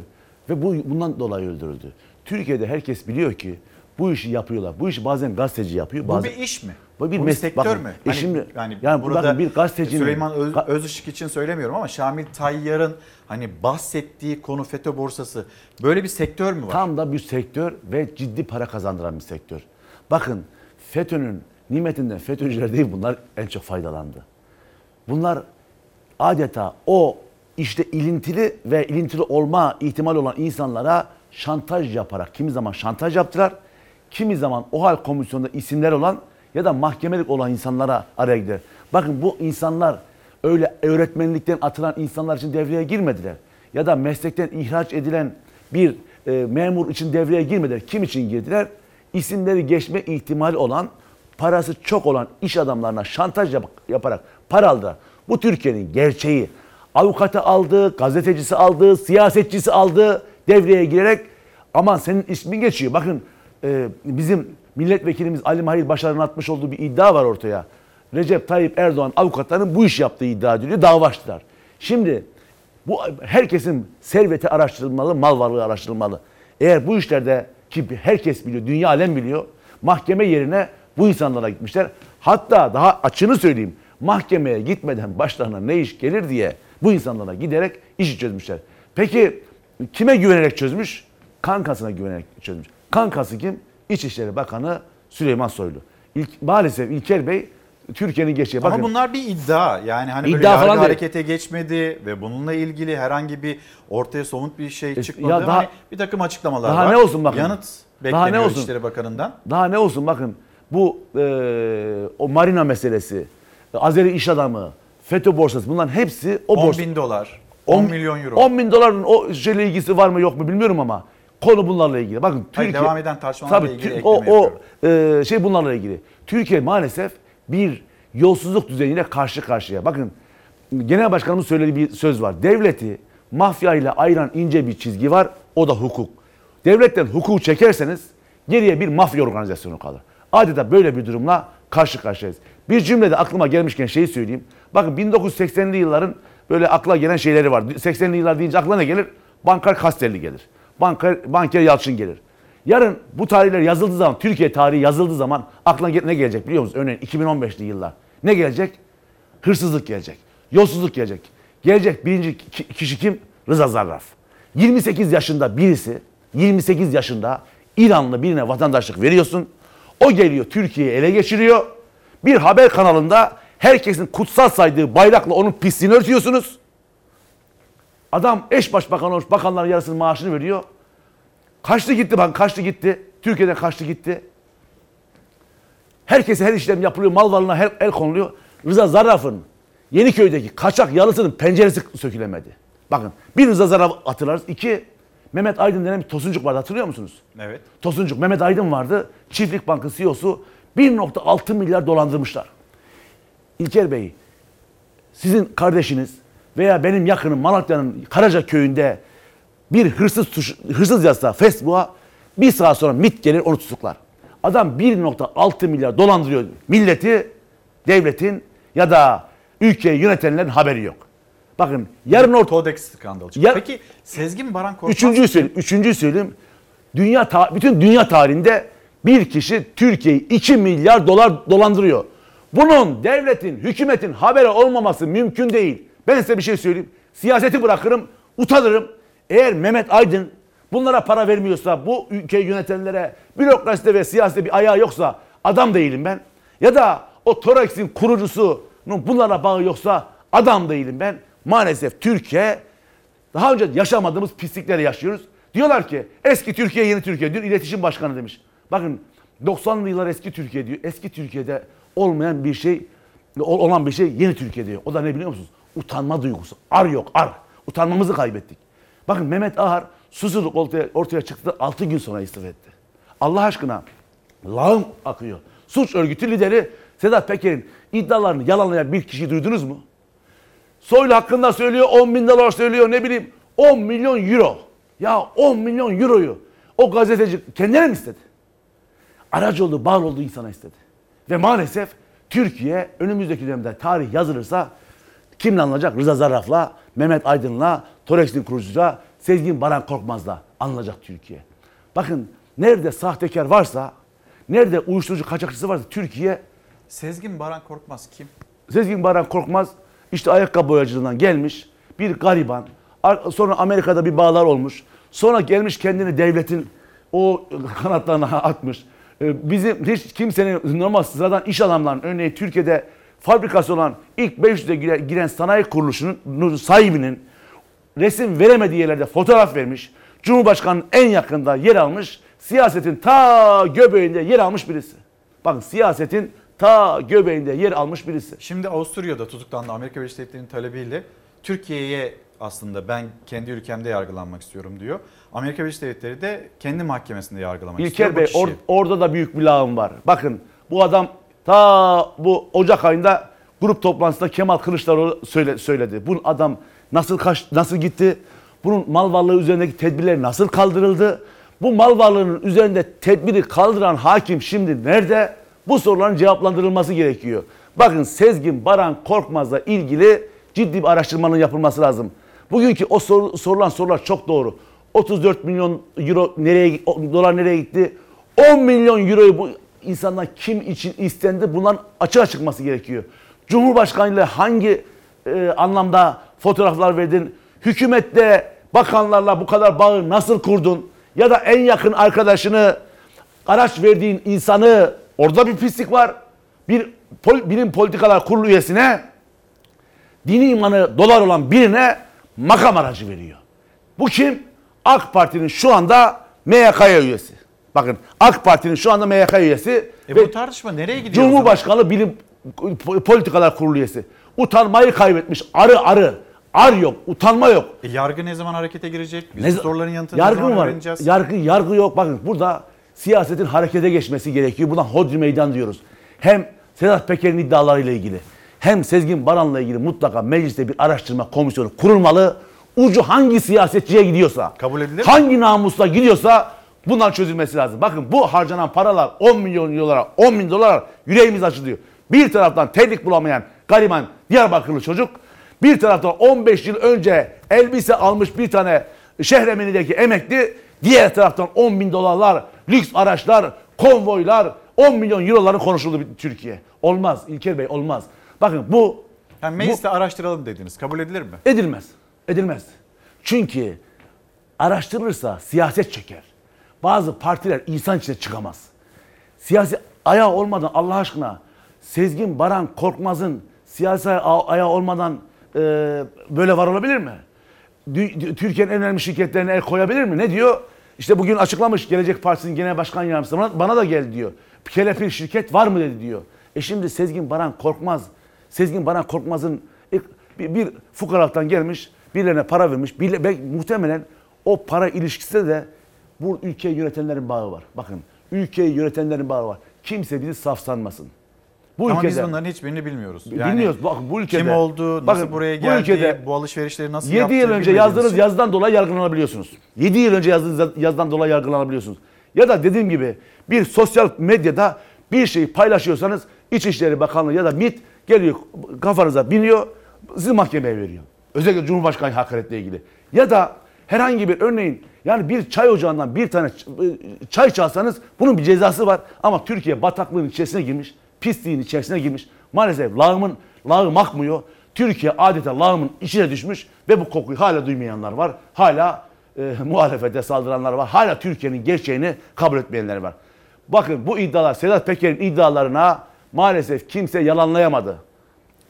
Ya Sedat Peker diyor ki ya ben diyor işte gördüm diyor marinaya çöküldü Bu diyor. konuyu bir dakikada bir toparlayalım sonra reklama gidelim. Buyurun. Peki. Yani Türkiye adeta bir pisliğin içerisine girmiş. Türkiye eskiden nelerle anılıyor, şimdi nelerle anılıyor? Maalesef ve bunların hepsi ve hepsi bizim kutsal kabul ettiğimiz değerlerle bu pislikten üst örtülmeye çalışılıyor. Türk bayrağı kullanılarak bazen ana arterlere cami yapılarak bu pislikler örtülmeye çalışılıyor. Veri Bey bir 10 dakikanız daha varsa reklama gidelim devam edelim. Çünkü hem e, makine kimya endüstrisi kurumu özelleştirilecek mi ne olacak bunu sormak istiyoruz. Bir de çiftçimiz onlar Evet. dün Ankara'daydı seslerini duyurmaya çalıştı. Dertleri not alındı ama meseleleri çözülecek mi çözülmeyecek mi? Çiftçi size ne söylüyor sokakta onu da sormak istiyorum. Bir mola dönüşte buluşalım. Efendim bir kez daha günaydın. Konuğumuz Cumhuriyet Halk Partisi Genel Başkan Yardımcısı Veli Ağbaba ve yine konuşmak istediğimiz konulardan bir tanesi Makine Kimya Endüstrisi Kurumu anonim şirket olacak, hazineye devri olacak. Peki sonra ne olacak? Özelleştirilecek mi? Önce haberimiz sonra konuşacağız. Tank paleti peşkeş çektikleri yetmiyormuş gibi şimdi de bir diğer stratejik kurumumuzu Makine ve Kimya Endüstrisi Kurumu'nu özelleştirmeye çalışıyorlar. özelleştirme yok. Oradaki çalışan kardeşlerimizin özlük haklarının geri gitmesi söz konusu değil. Muhalefetin Makine ve Kimya Endüstrisi Kurumu'nun anonim şirkete dönüştürülüp hazineye devredilmesiyle özelleştirmenin yolu açacak tepkisi sürerken Milli Savunma Bakanı Hulusi Akar konuştu. Özelleştirme yok dedi ama muhalefet tank palet fabrikasının Katar ortaklı şirkete devredilmesine de aynı cümlelerin kurulduğunu söylüyor. Biz bu filmi gördük. AKP gelip her milli varlığın beline vurduğu gibi bunu da vurup o fabrikayı şirketleştirip sonra da özelleştirecekler. Bakınız tank palet fabrikası. Türk Silah Sanayi'nin en eski kuruluşu olan Türk ordusuna silah, mühimmat, patlayıcı üreten makine kimya endüstrisinin anonim şirkete dönüştürülmesi için kanun teklifi verdi AK Parti. O teklife göre makine kimya endüstrisindeki tüm çalışanlar işçi statüsüne geçecek. Yabancı personel alımının önü açılacak. Memur konfederasyonları da karşı bu düzenlemeye muhalefette. Ordumuzun mühimmatının önemli bir bölümünü üreten bu stratejik kurumu da peşkeş maceralarına kurban etmeye utanmıyorlar. Bizim burada yapmaya çalıştığımız konu gayretimiz makine kimya endüstrisi kurumunun modern bir yapıya kavuşması, bu hantal yapıdan kurtulması. Sözüm ona muhafazakarlar ama talan etmedik, kırmadık, dökmedik, satmadık bir şey bırakmadılar.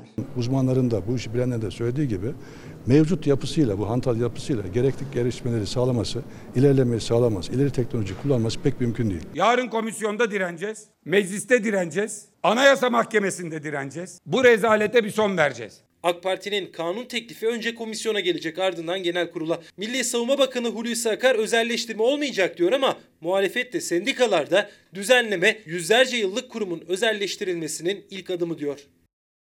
Efendim dün mecliste Milli Savunma Bakanı'na soruldu bir özelleştirme olacak mı diye ve e, hem işçiler hak kaybına uğramayacak hem de böyle bir özelleştirme olmayacak hantal bir yapısı var kurumun bu hantallıktan kurtarılacak dedi. Yani özelleştirme olmayacak dedi. Neden? Hani Bu- bu- sizdeki bu- kaygı ne? İlker Bey bu sözü hatırlıyor musunuz bir yerden? Tank palet fabrikasına mı Ta- tank getireceksiniz palette sözü? birebir aynı şeyler söylendi. Efendim burası bir özelleştirme değil, hizmet devri vesaire vesaire en son özelleştirme olduğunu ortaya koyduk. Ve bir Katarlı şirkete Türkiye'nin en önemli kurumu, en önemli kurumu peşkeş çekildi. Bakın o zaman da söyleyeyim tank palet, makina, kimya enstitüsü önemli kurumlar. Bakın burayı savunmak aslında vatanı savunmaya benzer. Burada üretilen şey Türk Silahlı Kuvvetleri'nin mühimmatı, e, mermisi vesaire. E şimdi sen bunu e, eğer amacın daha verimli hale getirmekse onun yolu yöntemi çok. Ne yaparsın? Örneğin orayı arpalık gibi kullanmazsın. Siyasileri atamazsın. Yani eğer amacın makina kimya enstitüsü geliştirmekse onun yolu yöntemi çok. Sen burayı şirketleştirerek özelleştirmenin aslında yolunu açıyorsun. Bakın Ama daha hayır diyor Milli Savunma Bakanı. Efendim e, tank palette görmedik mi bunu? Tank palette olur mu öyle şey dediler. Sonra önce kendi yandaşlarına sonra Katar'a maalesef devrettiler. Bakın bu hikayeyi bu dönemde çok gördük. Tekel için öyle dediler. Tekel nerede şimdi? Tekel diye bir fabrikamız yok. Seka diye fabrikamız vardı. Öyle bir fabrikamız yok. Amaç buradaki makina, kimya, enstitüdeki gelecek paraya göz dikilmiş. Başka satacak bir şeyleri kalmamış. Burası satılamaz. Bakın biz geçtiğimiz günlerde grup başkan vekilimizle, milletvekillerimizle ve e, Kırıkkale milletvekilimiz Ahmet Önal'la Kırıkkale'de bu konuyu konuştuk.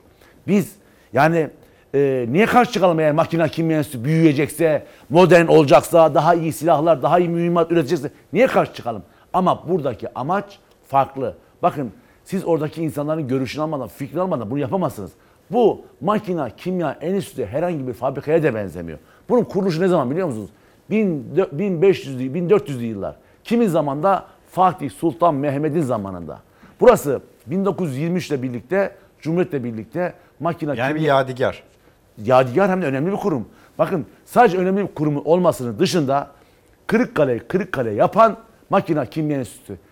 80 hanelik bir köyden bugün 300 binlik bir nüfuslu bir kente dönüşmüş durumda. O kenti düşürmeniz lazım.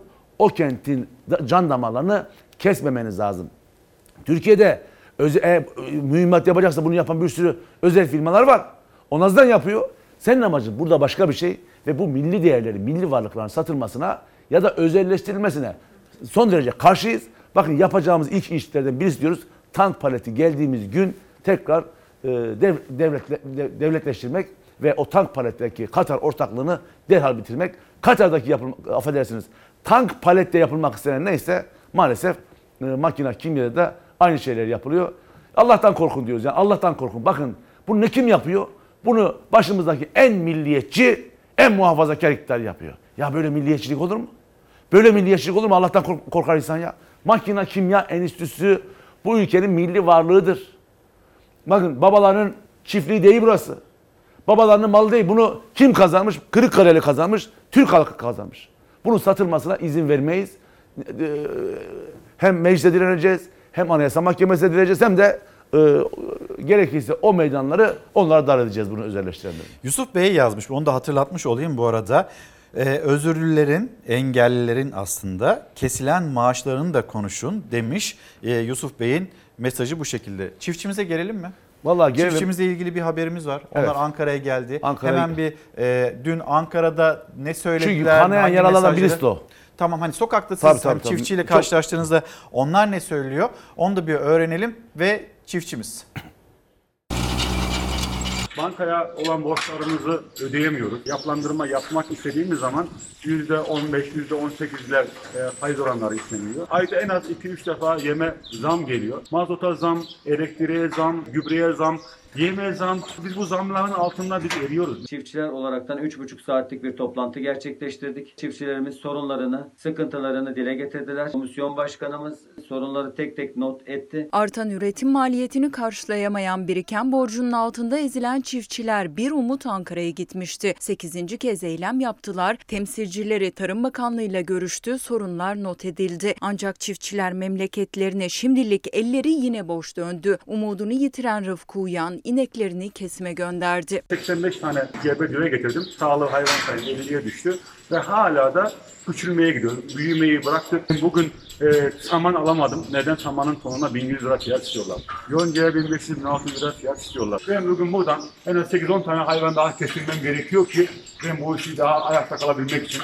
Ha yazık değil mi? Çiftçimizin toplam borç miktarı 205 milyar TL'nin üzerindedir şu anda. Ziraat Mühendisleri Odası'nın raporuna göre bankalara ya da Tarım Kredi Kooperatifine çiftçinin besicinin borcu 200 milyar liraya aştı. 100 ton soğan tarlada kaldı. 4-5 sene önce tonu 5 TL'den satılıyordu. Şu anda 0 kuruşa gitmiyor. Toplasanız borçlu çıkıyorsunuz. İsyan ediyorum. Yazık. Bu kadar emeğe yazık. Tarım tabii ki her zaman söylediğimiz gibi stratejik bir sektör. Bizim asla e, yani bu anlamda siyasetle bir işimiz olmaz. Tarım Bakanı Bekir Pakdemirli de tarımın stratejik olduğunun altını çizdi. Tunceli'deydi. Tunceli özelinde projelerini anlattı. Üretici ise tüm çiftçileri kapsayacak, maliyetlerini azaltacak tedbirler ve destekler istiyor. Yoksa üreticinin bu dar boğazı tüketiciye de zam olarak yansıyacak. milli üretim diye yola çıkıldı. Milli üretiyoruz, yerli üretim yapıyoruz. Satıp veya kesip bu işten kurtulmak istiyoruz. Yarın yurt dışından aynı ithal hayvan getirdiğimiz gibi ithal süt ürünleri getireceğiz ve onlar döviz alacak. Vallahi ölmüşüm, billahi ölmüşüm. Ya biz tarım, bak tarım yok. Biz köyden, köyden tarımı bırakmışız gelmişiz. Yoktur biz ekemiyoruz. Mazotun litresi 7 milyon olmuşlar. 7 buçuk olmuşlar. To, gübrenin torbası 200 milyon olmuşlar. Biz bunu nasıl ekiyoruz? Maşallah servet yatıyor burada. Ya, o, e, yatıyor da cebimizde bir şey yok ki. Ödeyen var mı? E, yok- yok ki işte. Ben de onu diyorum işte. Ama yazmışsın. E, diyor- e, ne yapacağım? Kaçta çıkar bu defterin? Valla bu defterde en az 150 milyon var. Bu çok... Zamlarım zaten yok. Şu anda hayvan alamıyorum. Pahalılıktan değil, ucuzluk aslında hayvan. Arpa meselesinde, yem meselesinde alamıyoruz. Bak geçen sene değil, evvelki sene. İki torba yerine geçen sene düştü bir torbaya. Bu sene bir torba yerine yarım torbaya düştü. Besicilik geçen sene biz hepimiz zarar ettik.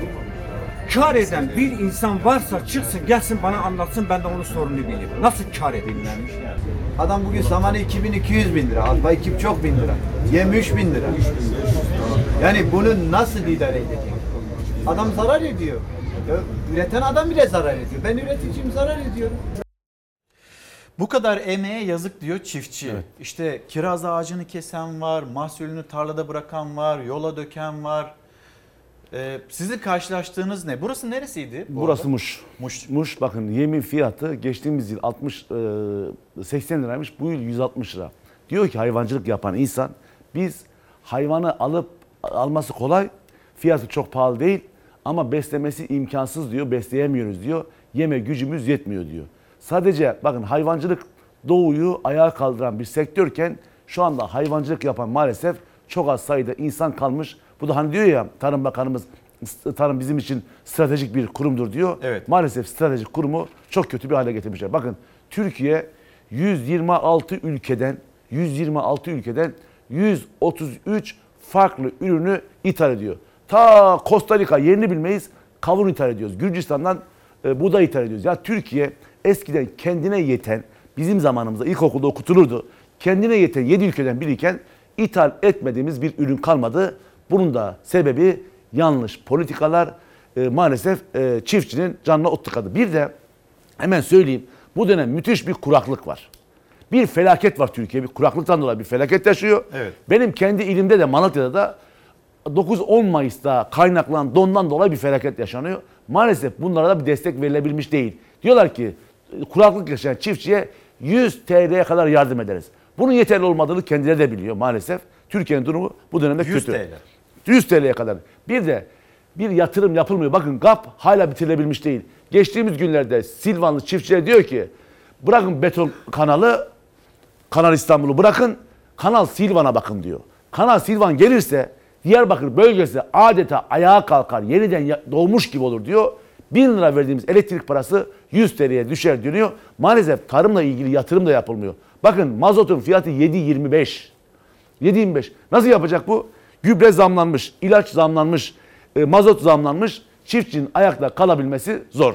Ama çiftçi maalesef çiftçi ayakta kalamıyor. Bakın çiftçinin borçları toplam Hemen 600 söyleyelim. Evet. 685 bin üreticiye kullandırılan toplam kredi 80 milyar lira. Bunlar da resmi veriler. Resmi veriler. Bizim Ücreti e, üretici başına düşen kredi borcu 116 bin 788 lira ve e, yine hani Demirören Holdingi ile ilgili söylüyorsunuz. E, Ödenen 6 milyar 451 milyon lira 55 bin 228 çiftçinin borcu kapatılabilirdi. Bir veri daha var. Rakama Veli bakar mısınız? Bu da e, yine hani TÜİK'in hesaplaması ve TÜİK'in yaptığı açıklamaya göre e, maliyette tarımlar tarımda maliyetlerdeki artışı %22 seviyesinde hesaplarken ama sizin verdiğiniz rakamlar çok daha üzerinde. Evet. Diyor ki TÜİK son bir yılda girdi maliyeti %22,5 arttı. Çiftçiye sorunca daha fazla mesela sadece %100 gübrede. gübre de artmış. E, ilacı öyle. İlacı öyle. Bir de bizim söylemiş olduğumuz rakamlar örneğin Türkiye Ziraat Mühendisleri Odası Başkanı diyor ki 205 milyar çiftçinin borcu vardı. Biz 140 milyar diyoruz. Yani bizim söylemiş olduğumuz rakam Siz daha daha, aşağıda daha, aşağı söylüyorsunuz. söylüyoruz. Bir de bizim bu cebimizden uydurduğumuz rakamlar değil ki İlker Bey. Bakın çiftçi perişan, çiftçi traktörden dolayı icraya gidiyor. Çiftçinin durumu son derece vahim. Yine unutmadan söyleyeyim geçtiğimiz günlerde Adıyaman Milletvekilimiz Abdurrahman Tutdere ile Malatya ve e, Çelikan'ı gezdik. Orada tütün oraya hayat veren bir şey. Şimdi tütünü 1 Temmuz'dan itibaren yasaklamaya çalışıyorlar. Yani böyle bir gayrimillilik olamaz. O tütünü yasaklamak, o düş, topraklar düşman olmak demektir. Yine yaşıyoruz bakın he, gittiğimiz her yerde çiftçi 10 bin lira için 20 bin lira için icraya veriliyor. Kim veriyor? Ziraat Bankası veriyor. Bir de kim veriyor biliyor musunuz İlker Bey? Tarım kredi kooperatifleri veriyor.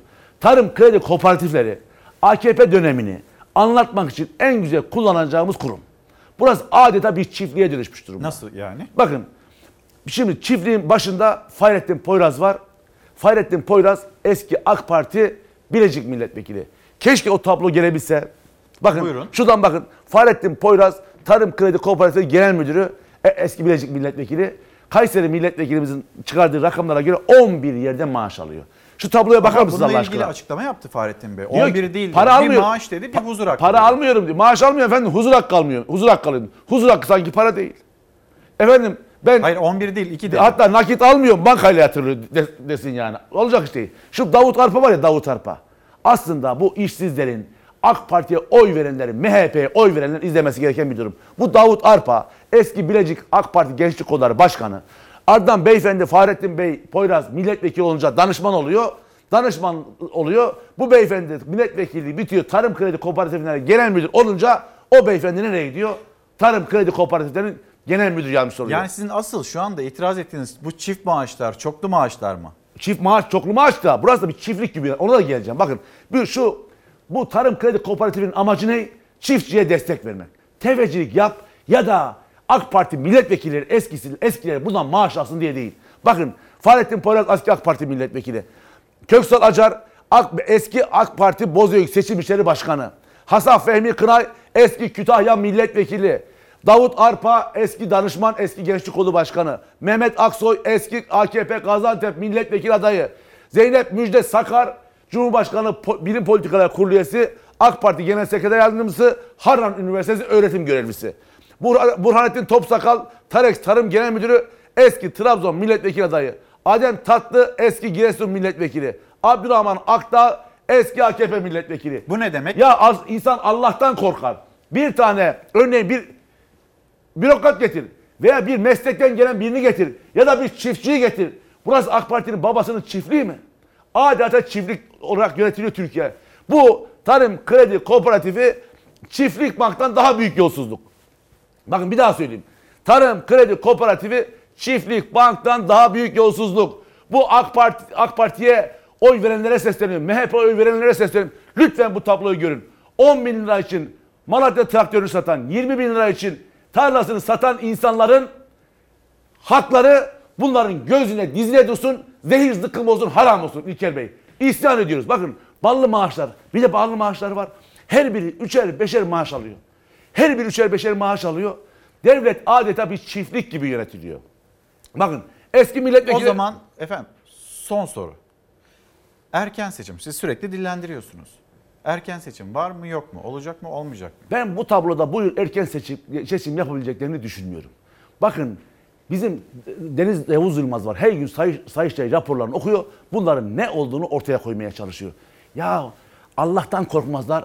AKP'de, bürokratlarda bir tek ma- tek maaş alan neredeyse insan yok. Bakın bir tek maaş alan neredeyse insan yok. Şimdi milletvekillerine bakın eski milletvekillerine Cumhurbaşkanı danışmanı. Eğer danışman vermemişse ne yapıyor? Bilim politikaları kurulu üyesi yapıyor. Hani e, Sezgin Baran Korkmaz'ın altına makam arası verdiği, makam arabası verdiği, pahalı makam arabası verdiği bir tane zübük var ya onun gibi. Eğer o yetmiyorsa daha büyüklerine, meclis başkanlarına yüksek istişare kurulu üyeliği veriyor. Sayıştay dediniz. Ee, Cumhurbaşkanlığı Personel Genel Müdürü Metin Yener. Şimdi Sayıştay'ın başında. Sayıştay'a da bir kayyum atandı. Sayıştay devleti denetleyen bir kurum. Cumhurbaşkanı denetleyen, e, o bütün devletin kurumlarını, kitleri denetleyen bir kurum. Kim atandı? Recep Tayyip Erdoğan'ın yanında çalışan bir memur atandı. İlker Bey başka bir şey. Adamın Sayıştay'ın kapısının önünden geçmişliği yok. Ömründe Sayıştay'a girmemiş, Sayıştay'ın önünden geçmemiş bir insanı Sayıştay'ın başına atadılar. İşte size liyakat. İşte size liyakat. Liyakatın ol- olmadığı yerde devlet bu şekilde yönetiliyor. Bakın çift maaş almaya kimse yok dedik. Eski ömründe bankanın önünden geçmemiş ya da bankaya para çekme yatırma dışında hiçbir bankayla ilişkisi olmayan insanlar bankaların yönetim kurulu başkanı. Eski milletvekilleri, eski bakanlar, eski meclis başkanları banka yönetim kurulu üyelerinde ya da yüksek istişare kurulu üyesi. Bakın buradan bir vatandaş olarak söylüyorum. İçim yanıyor, yüreğim yanıyor. O Diyarbakır'ın sokaklarında, Malatya'nın sokaklarında fakir fukara, ayakkabısız, terliksiz çocukları görünce diyorum ki iki maaş, üç maaş, beş maaş alanlara haram olsun, zehir zıkkım olsun diyorum. Yani böyle bir şey olamaz. Bakın Türkiye'de çivi çıkmış, çivi. Dedim ya biraz önce. Şimdi bunlardan birisi utanır mı? Örneğin Fahrettin Poyraz. Utanır mısın sen? Danışmanlığı, genel müdür yardımcısı yapmışsın. Para, maaş almıyorum diyor. Huzur hakkı alıyorum diyor. Evet. Efendime söyleyeyim. Ya para almıyorsun. Bankaya yatırılıyor. Ya bu kadar utanmazlık olamaz. Eğer bunlarda hasiyet varsa, ar varsa, şeref varsa bunlardan feragat ederler. Ya burası babanızın çiftliği mi? Burası babanızın çiftliği mi? Tarım Kredi Kooperatifine bakar mısınız Allah aşkına? Bu Tarım Kredi'nin yönetim kurulu. Ben AK Parti'ye oy verenlere de sesleniyorum. Elinizi vicdanınıza koyun. Tarım Kredi Kooperatifinin bu halini düşünün. Ona göre sandığa gidin. Efendim e, çok teşekkür ederim. Sağ olun geldiğiniz için. Hem sokağın nabzını tuttuk böyle hararetli, ateşli ateşli de bakma, biraz anlattınız. ya- ama yüreğim yanmış hakikaten. Ya bu, bu tabloyu gördükçe isyan ediyorum İlker Bey. Bu tabloyu görüp sokağa görünce isyan ediyorum. Bakın adam Türkiye'de 16.500 tane pardon e, 16.500 tane yüksek lisans mezunu çocuk işsiz. 763 tane doktora yapmış insan işsiz. Bunlar 5 maaş alıyorlar. ODTÜ'yü bitirmiş, Boğaziçi'ni bitirmiş işsiz, üniversiteyi bitirmiş işsiz ama bunlar çift maaş alıyor. 5.7 milyon genç, 5 milyon 700 bin genç evinde annenin babanın eline bakıyor İlker Bey. Nasıl isyan etmeyelim? Cumhuriyet Halk Partisi Genel Başkan Yardımcısı Veli Ağbaba ile konuştuk. Hem sokağın e, nabzı ya da sokağın kendisine söyledikleri onu anlattı. Hem de siyasetin gündemindeki sıcak konulara birlikte baktık. Tekrar teşekkür ederim Ben teşekkür geldiğiniz ederim. için. İzleyenlere Ve de günaydın diyoruz. İyi haftalar, sağlıklı günler diliyoruz. Çok sağ olun. Şimdi hemen devam edeceğiz. Türkiye'nin koronavirüs tablosu onu bir aktaralım. Koronavirüsün şakası yok ama çaresi var. Normal hayatımıza geri dönmemiz için siz de mutlaka aşınızı yaptırın. aşı kampanyası yavaşlarsa özellikle tereddütlerle birlikte o zaman dördüncü dalganın önü açılabilir. Bu delta varyantla da birlikte. Türkiye'de şu ana kadar 134 kişide tespit edilen delta mutasyonunun etkisini kırmak, dördüncü dalganın önünü kesmek için tek yol aşılamanın hızlanması. Delta varyantıyla ilgili ülkemizde şu ana kadar sekansı yapılmış olup adı konan 134 vakamız oldu. Vaka sayılarının 5000'in altına bir türlü inmemesi, 6000'e yakın seyretmesi de delta varyantı ile ilgili endişeyi arttırıyor. Sağlık Bakanlığı aşılamayı hızlandırmak için ünlü sanatçıların aşı çağrılarına yer veren bir video hazırladı. Bu kadarı ancak filmlerde olur dediğimiz birçok şeyi pandemi döneminde yaşadık. Aşıyla pandemi son bulacak, perdelerimiz yeniden açılacak. Bugün alkışlar bize değil, hepimizin sağlığını koruyarak aşı olanlara.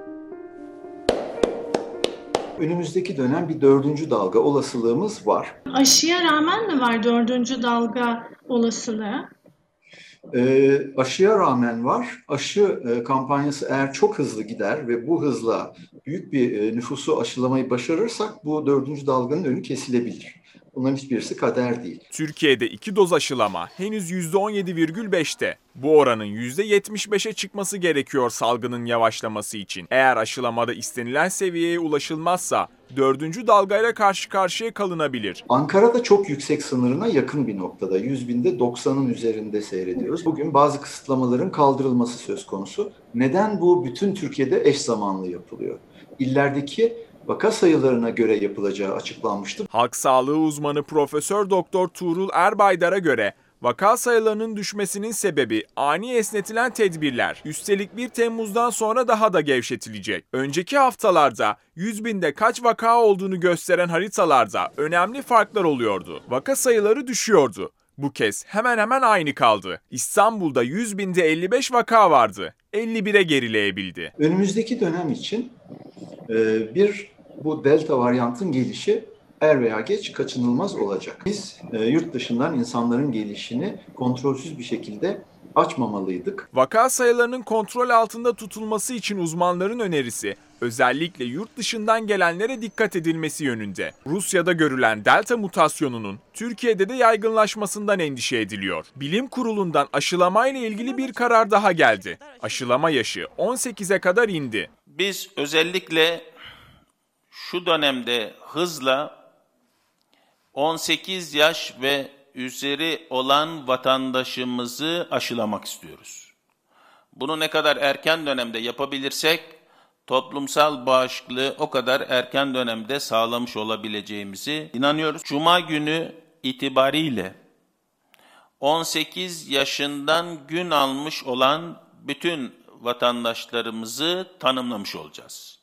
Yani Cuma gününden itibaren 18 yaşından gün almış olan herkes randevu alabilir olacak. Normalleşme kapsamında 1 Temmuz'dan itibaren sağlık çalışanlarının istifa yasağı da sona eriyor. Bilim insanları ve sağlık çalışanları üstlerine düşeni fazlasıyla yaptı. Pandeminin sonunu getirmek ve geleceğe sağlıklı bakmak için mutlaka aşı olalım.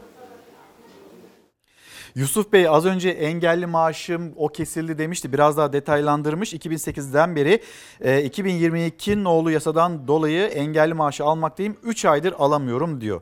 Şimdi Arzu Hanım var. Arzu Erdem mesaj gönderenler arasında. Aslında Arzu Hanım'a ben de katılıyorum. Diyor ki yani hani burada kiraz ağacını kesen, mahsulünü işte yollara döken çiftçiye itirazım var. Tamam haklılar ve biz de onların hani bu haklılığını görüyoruz, biliyoruz. Ama yine de orada bir nimet var. O nimete haksızlık yapılmıyor mu? Yazık değil mi diyor. E, açıkçası ben de Arzu Hanım gibi, Arzu Erdem gibi düşünüyorum. Şimdi Sözcü gazetesi manşeti Milli Eğitim Bakanlığı'nda 3. Pekcan vakası Milli Eğitim Bakanı'nın kardeşinden okullara 26 milyonluk satış haberin manşeti. Milli Eğitim Bakanı Ziya Selçuk'un kardeşi Oktay Selçuk'un şirketinin özel okullar ve devlet kurumlarına mal ve hizmet sattığı ortaya çıktı. Eski Ticaret Bakanı Ruslar Pekcan kendi bakanlığına eşinin şirketinden dezenfektan satmıştı. Sağlık Bakan Yardımcısı Sebahattin Aydın'ın eşi Sibel Aydın'a ait şirkette Sağlık Bakanlığı'ndan 20 ihale almıştı. Benzer bir olay Milli Eğitim Bakanlığı'nda yaşanıyor.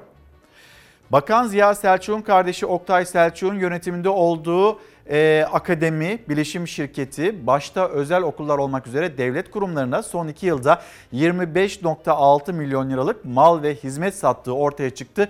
Gözler e, Milli Eğitim Bakanı Ziya Selçuk'ta denilirken Ziya Selçuk'tan da bununla ilgili bir açıklama geldi. Meslek hayatım boyunca eğitimin her alanında görev aldım. Sadece bir öğretmen, bir akademisyen değil bir fikir insanı olarak eğitim alanında sayısız projenin içindeyim. Eğitime doğrudan dolaylı hizmet veren çok sayıda kuruluşta sorumluluk aldım. Milli Eğitim Bakanı olarak göreve başladığım gün itibariyle sadece tek bir şirkette emeğimin karşılığı olan %25 hissemden feragat ettim. Bu görev bunu gerektirdi bir bu haberle ilgili söylüyor ve diyor ki hani ben bu e, iddiayı iftiraları üzülerek okudum. Çok net ve açık olarak ifade ediyorum. Milli Eğitim Bakanlığı iddia edildiği gibi bu şirketten bir satın alma yapmamıştır. Yapılan satışlar gösterilen belgeden de anlaşılacağı üzere özel şirketlere 2013 yılından beri süre gelen hizmet aboneliği bedelidir. Milli Eğitim Bakanı Ziya Selçuk'un açıklaması da bu haberle ilgili bu yönde. Bir haber daha var Sözcü gazetesinde. Ekrem İmamoğlu 2 yılda neler yaptı? Göreve geldiğinden bu yana iktidarın soruşturmalarıyla uğraşan İmamoğlu görev süresinde yardım ve yatırımlara ağırlık verdi ve işte Ekrem İmamoğlu, Ekrem İmamoğlu'nun vermiş olduğu mesajlar 23 Haziran İstanbul Büyükşehir Belediyesi Başkanlığını Ekrem İmamoğlu kazanalı 2 yıl geçti ve Ekrem İmamoğlu aynı zamanda ittifak Ekrem İmamoğlu ile yan yanaydı. Ve hep beraber alkışlar mıyız Sayın Başkanımıza? 23 Haziran bu şehrin ve bu güzel ülkenin onurudur, umududur, gururudur. 23 Haziran asla vazgeçmeyenlerin her türlü yanlışı söküp atabileceğinin kanıtlandığı bir tarihtir. 23 Haziran'da kazandığı seçim zaferinin göreve gelişinin ikinci yılında İstanbullularla buluştu Ekrem İmamoğlu. Yaptığı icraatleri anlattı, hesap verdi. İstanbul'un kaynaklarının bir avuç insanın çıkarları doğrultusunda heba edilmesine son verdiniz. Hepimizin içinde yaşamaktan gurur duyacağı bir kent hayatı yaratılması yolunda tarihi bir güç gösterdiniz. Bizim bütün belediye başkanlarımız yaptıkları her harcamanın hesabını veriyorlar. Hesap vermek bir siyasetçi için gurur ve onur meselesidir. İstanbul'da 31 Mart seçimlerinin iptal edilmesiyle 23 Haziran 2019'da ikinci kez sandık başına gitti İstanbullu ve bir kez daha İmamoğlu dedi ve Ekrem İmamoğlu İstanbul Büyükşehir Belediye Başkanı olarak göreve başladı. 23 Haziran 2019'da olan bitenlerin ve ders çıkartmadan İstanbul Demokrasi Şenliği'nin tarihi olduğunu unutanların bırakın bu ülkeyi tek bir kenti, tek bir mahalleyi, tek bir sokağı bile yönetemeyeceklerinin farkında olduğunun işaretini verdiği gündür. İmamoğlu'nun göreve gelişinin ikinci yılında İstanbul Büyükşehir Belediyesi 23 Haziran Demokrasi Şöleni adlı bir etkinlik düzenledi. Senden önce hiçbir şeyin kıymetini bilmeden Ekrem İmamoğlu icraatlerinden bahsetti, israfa son verdiğini söyledi. Meral Akşener ve Kemal Kılıçdaroğlu'ndan da 23 Haziran mesajları yükseldi. Trafik sorun çözebilmek için bizden önceki yönetimlerin durdurduğu veya hiç başlamadığı 10 hatta birden metro inşaatlarını şu an sürdürüyoruz. Akçeli işlerle, kirli ilişkilerle harap ve bitap hale gelmiş olan 25 yıldır sürekli ihanete uğrayan Aziz İstanbul temiz ellere, iyi insanlara devredildi. İstanbul'u kaybeden Türkiye'yi kaybeder demişlerdi. Tersi nedir? Tersi nedir? İstanbul'u kazanan Türkiye'yi kazanır. İmamoğlu konuşmasında Boğaziçi Üniversitesi eylemlerine katılan öğrencilere de değindi. Burslarının kesildiği yönündeki iddialar üzerine kendilerine İstanbul Büyükşehir Belediyesi'nin burs vereceğini söyledi. Boğaziçi Üniversitesi'nde hakları yendiği için bursları kesilmiş. Kaç öğrencinin bursu kesilmişse onların devlet kapısı İstanbul Büyükşehir Belediyesi. Gelsinler biz oradayız.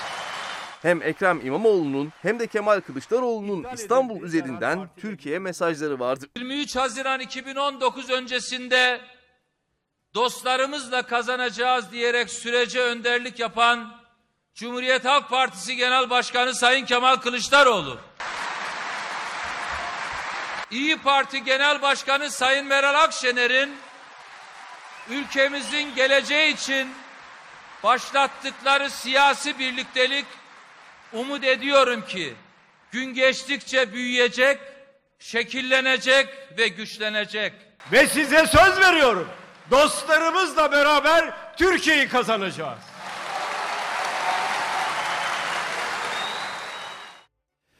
İstanbul'dan sonra şimdi de başkent Ankara. Seçim sürecinde verilen vaatlerden birisiydi Ankara Kart ve şimdi o vaat de gerçekleşti. Duyabiliriz Ankara. ihtiyaç sahiplerini rencide olmaktan kurtaracak bir modeli hayata geçiriyoruz. Yardım kolisi dağıtmayı ortadan kaldırıyoruz. Seçim öncesi vaatlerinden biriydi Ankara Büyükşehir Belediye Başkanı Mansur Yavaş'ın ihtiyaç sahiplerini rencide etmeden istedikleri yerden alışveriş yapabilmelerini sağlayan, aynı zamanda da tüm vatandaşların kullanımına dünyanın her yerinde açık olan başkent kartı tanıttı Başkan Yavaş. Post cihazına her dokunduğunuzda bankaların cebine gidiyor. Yüklü komisyonları kendilerine alıyorlar. Bundan sonra bu komisyon sosyal hizmetlerinde harcanmak üzere kullanılacak. 200 bine yakın ihtiyaç sahibine koli yardımını bitirdi Ankara Büyükşehir Belediyesi. Başkent kart dağıtıldı o ailelere. Ancak başkent kartı sadece o aileler kullanmayacak. Ankaralılar da Başkent kart tüm Türkiye'nin tüm alışverişlerde kullanabileceği bir kredi kartı. Beton yığınları, israf çöplükleri göremeyince eksiklik hissedenlere bizim belediyecilik önceliğimizin ne olduğunu bir kez daha göstermiş olacaktır. Türkiye'nin dört bir yanında bu kartı kullanmak isteyenler online olarak Ankara Büyükşehir Belediyesi'ne başvuruda bulunacak. Kartın bir limiti yok. Kullanmak isteyen harcaması kadar para yükleyecek. Harcama karşılığında bankalara bir komisyon ödemeyecek Büyükşehir Belediyesi. O komisyon tutarı ihtiyaç sahibi ailelere maddi yardım olarak dönecek. Seçimlerden önce verilen sözlerin seçimlerden sonra nasıl tutulduğunu gördük. Bereketli olmasını diliyorum. Başkent Kart'ın tanıtımında Millet İttifakı liderleri de vardı. Pandemi döneminin başında Millet İttifakı belediyelerinin yaptığı yardım kampanyası paralarına bloke konulması da gündeme geldi. Sayın Genel Başkanım Meral Akşener Hanım, efendim biliyorsunuz siz bizim bu dayanışma kampanyamıza destekte bulunmuştunuz. O hala bloke. Evet. Kimse bu paraya çökemeyecek Sayın Başkan. Kimsenin engel olamayacağı bir uygulama geliştirdik. O paralarınızı kimse bloke edemeyecektir. Başkent Kart Türkiye'de bir ilk 84 milyonun kullanımına sunulan bir kredi kartı. Yapılacak harcamalarla ihtiyaç sahibi ailelere de yeni destek kapısı. Başlığımız vatandaşız biz. Kimler bizimle birlikte, kimler bizimle birlikte Türkiye'nin gündemini takibe aldı. Lütfen mesajlarınızı gönderin. Bir izleyicimiz, ben esnafım. 11 aylık kira borcum var. Diğerlerini söylemiyorum. Nefes kredisi diye bir şey veriliyor. Kime veriliyor? Ben daha bugüne kadar tek kuruş almadım diyor izleyicimiz. Korkusuz gazetesi işçi kayıpta, çiftçi batakta, esnaf perişan. CHP'li e, Osman Budak çalışan yoksulluğuna dikkat çekti. Yine üretim maliyetlerine pandeminin getirdiği sıkıntılar eklenince çiftçi iyice zora düştü. Yasakların 1 Temmuz'da kalkacak olması esnafı sevindirdi ama tatmin etmedi. Ve bu başlıklar altında Korkusuz gazetesi de toplamasını yaptı haberin. Şimdi gelelim kısa çalışma ödeneğine. 30 Haziran'dan sonra ne olacak? Şimdi burada hani işten çıkarma yasağı bitecek, kısa çalışma ödeneği bitecek. Bunun sonuçları olacak hem emekliliğe hem de mesela işsiz kaldınız, işsizlik maaşı alabilecek misiniz? Haberde. Mecbur kalırsam ne yapacağım? Şimdi tamam ben çağırayım elemanlar. Hepsi birlikte burada çalışalım.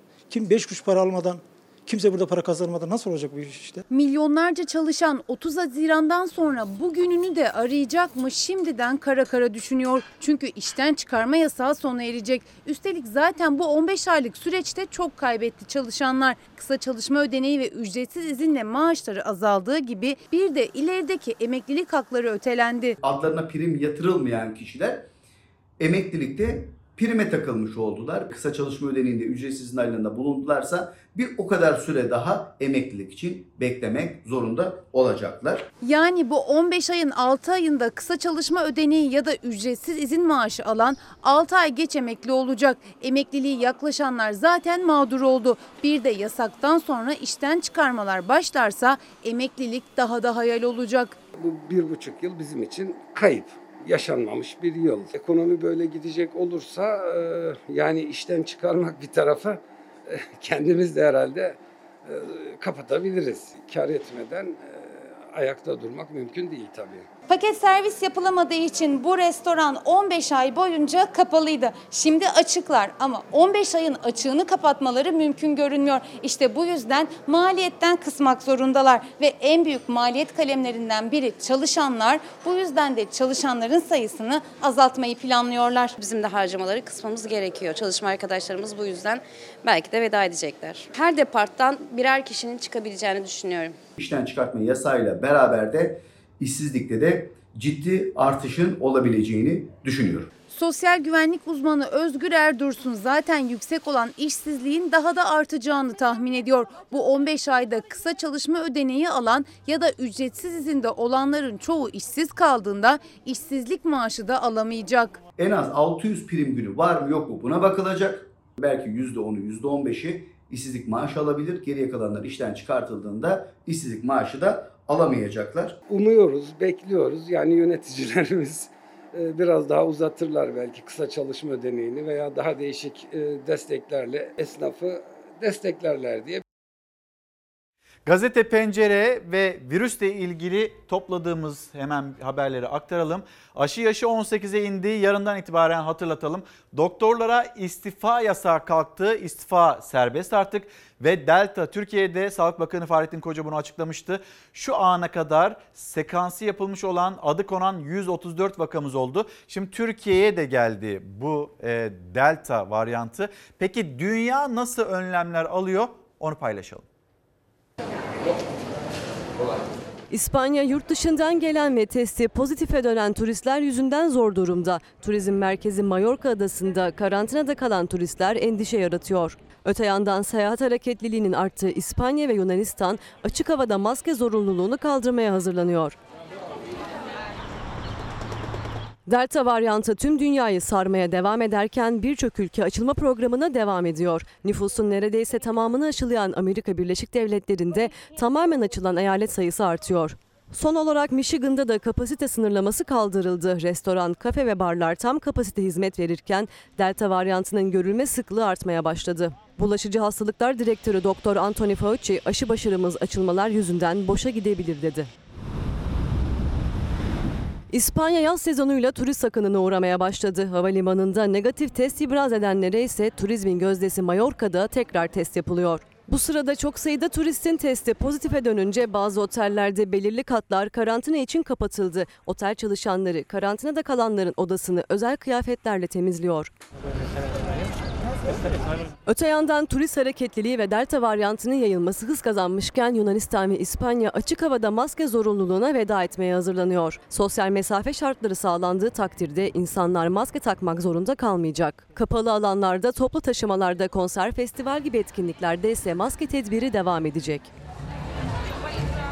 Çoğu Avrupa ülkesi tam açılma adımı atarken Portekiz kısıtlamaları gevşetmiyor. Yoğun bakımların alarm verdiği Lizbon'da dev aşı merkezleri kuruldu. Aşılamayı hızlandıran ülkede başkent Lizbon'da hafta sonu uygulanan giriş çıkış yasağı devam ediyor. Çiftçi, besici sahipsiziz diyor. Ben şu an hiç para kazanamıyorum. Yem şu an 160 lirayı geçti. Torbası. Torbası evet. Burası. Bu yemi vermezsen süt alamıyorsun. Aynen. Şimdi 2840 liraya bir süt veriyor. Bugün işte 10 kuruş, 20 kuruş bir zam var dedikleri an e, yeme zam geliyor. Biz bunu 2 ay sonra falan elimize geçiyor. Bu zam Desteğin etkisi olmuyor. Şimdi destek, bize destek falan istemiyoruz başkanım. Yani desteğin etkisi illa ki hani elimize para, para, para geçiyor ama e, ben şimdi destek tarafları hiçbir zaman olmadım değilim. Benim hayvanım şimdi para istiyor. Yani ben değerinde satayım. Hani para istiyor derken biz bundan milyonlar kazanalım derdinde değil. Nafakamız çıksın. E, gerisi bize yeter yani. Hani Peki hayvanları da hiç kesime gönderdin mi? Kaç hayvan gönderdiniz? Bugün üç tane hayvan gönderdim. Bugün yalnız. Toplam kaç hayvan eksilmiş oldu son bu yıl içinde? Valla bu yıl içinde demeyelim. Bu ay içinde ben beş tane hayvan gönderdim. Evet şimdi bakıyorsunuz besiciye, yaşadığına, sorunlara işte orada ben hayvanlarımı kesimhaneye gönderiyorum diyor.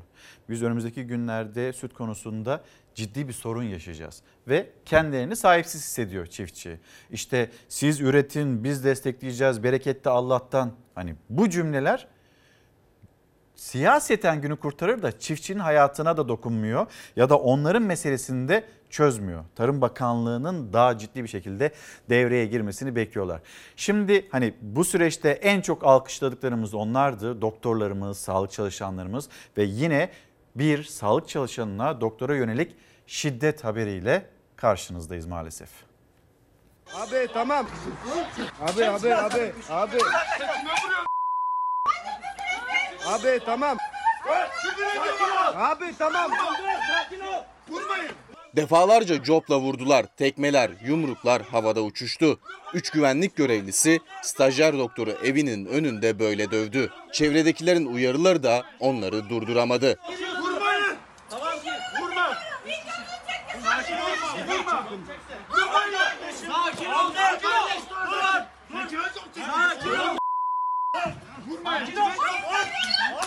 İstanbul Bağcılar'da nöbetinden sonra evine gider gitmez yemek siparişi verdi stajyer doktor Hamdi Arslanoğlu. Site güvenliği kuryeyi siteye almayınca telefonda tartışma çıktı. Aradım güvenlik amirini. Kendisi bana tahrik edici bir cümlede bulundu. Sen doktorsun bunu bilemeyecek misin işte gibi. Ya doktor olmuşum da ne olmuş? Ben insanım ya. Ondan sonra bana hakaretler. Geliyoruz. Üç kişi gelmişler meğersem. Üç kere aradılar beni. Geliyoruz. Geldik. Neredesin? İki güvenlik görevlisi yanına yaklaştı Arslanoğlu'nun. Bir anda duvara ittiler. İşlerinden biri copunu çıkarttı, vurmaya başladı. Seni burada işte yaşatmayacağız. Beni orada cama yapıştırıyorlar boğazımdan tutup. Diğer güvenlik görevlisi de bana beş kere topla şurama şu bölgeme vurdu. Yani Allah'tan başımı hani korudum. Abi abi abi abi. Abi tamam. Balkondan olaya şahit olanların uyarıları da polis çağırıyorum demeleri de durduramadı özel güvenlikçileri. Şiddet apartmandakiler araya girene kadar devam etti. Darp raporu da alan stajyer doktor hem site yönetiminden hem de güvenlik görevlilerinden şikayetçi oldu. Güvenlik şirketinden, site e, yönetiminden, darp eden güvenlikçilerden şikayetçiyiz. Abi tamam. Sakin ol. Vurmayın. Vurmayın. Şimdi bir yardım çabası ve tüm bu kampanyanın e, çabası Alperen duyabilsin diye.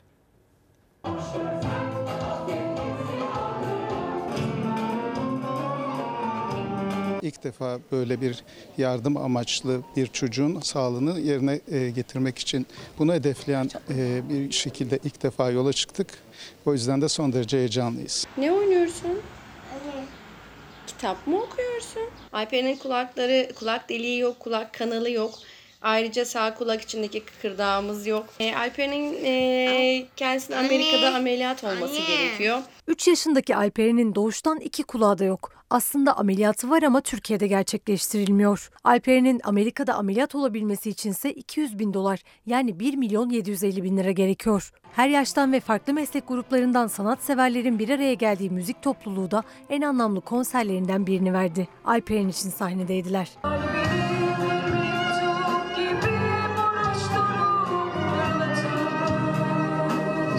Buradaki asıl amaç bütün amatör arkadaşlarımızın, müziğe susamış arkadaşlarımızın sahnede yerini alıp profesyonel orkestrayla şarkı söylemeleri. Ancak bu konserin bir özelliği daha var. 3 yaşında bir çocuğumuz var. İki kulağı da doğuştan yok. Alperen. Ona da destek vermeye çalışıyoruz. Bizim için normalleşmeye doğru ilk adım diye düşünüyoruz. E, sanat ruhun gıdası. Hepimiz buna aç kaldık. Doktor Özgür Şamilgil gibi amatör müzikseverlerden oluşan Ömer Öcal Mozaik Sanat Topluluğu Gökkuşağı konserleri serisine bir yenisini ekledi. İzmir'de yaşayan Alperen Çelik duyabilsin diye söylendi bu kez tüm şarkılar. İzmir'deki Alperen'e ses olacağız. Onun hayatının gökkuşağının bir parçası olacağız konserimizin gökkuşağı gibi. Alper'in Amerika'da e, iki kulağında ameliyat olması gerekiyor ve 200 bin dolar kadar bir e, meblağ ihtiyacımız var. Bunun için kampanyalar başlattık. Sağ olsun konserlerle eşlik ediyorlar. Alperen'in ameliyatı için tüm hazırlıklar tamamlandı. Ancak henüz ailesi paranın yarısına ulaşabildi. Bu konserle kampanyalarının daha da duyulmasını ümit ediyorlar. 8 Şubat'ta ameliyatımız olacak. Çünkü çok da az bir süremiz kaldı maalesef. Desteklerinizi bekliyoruz.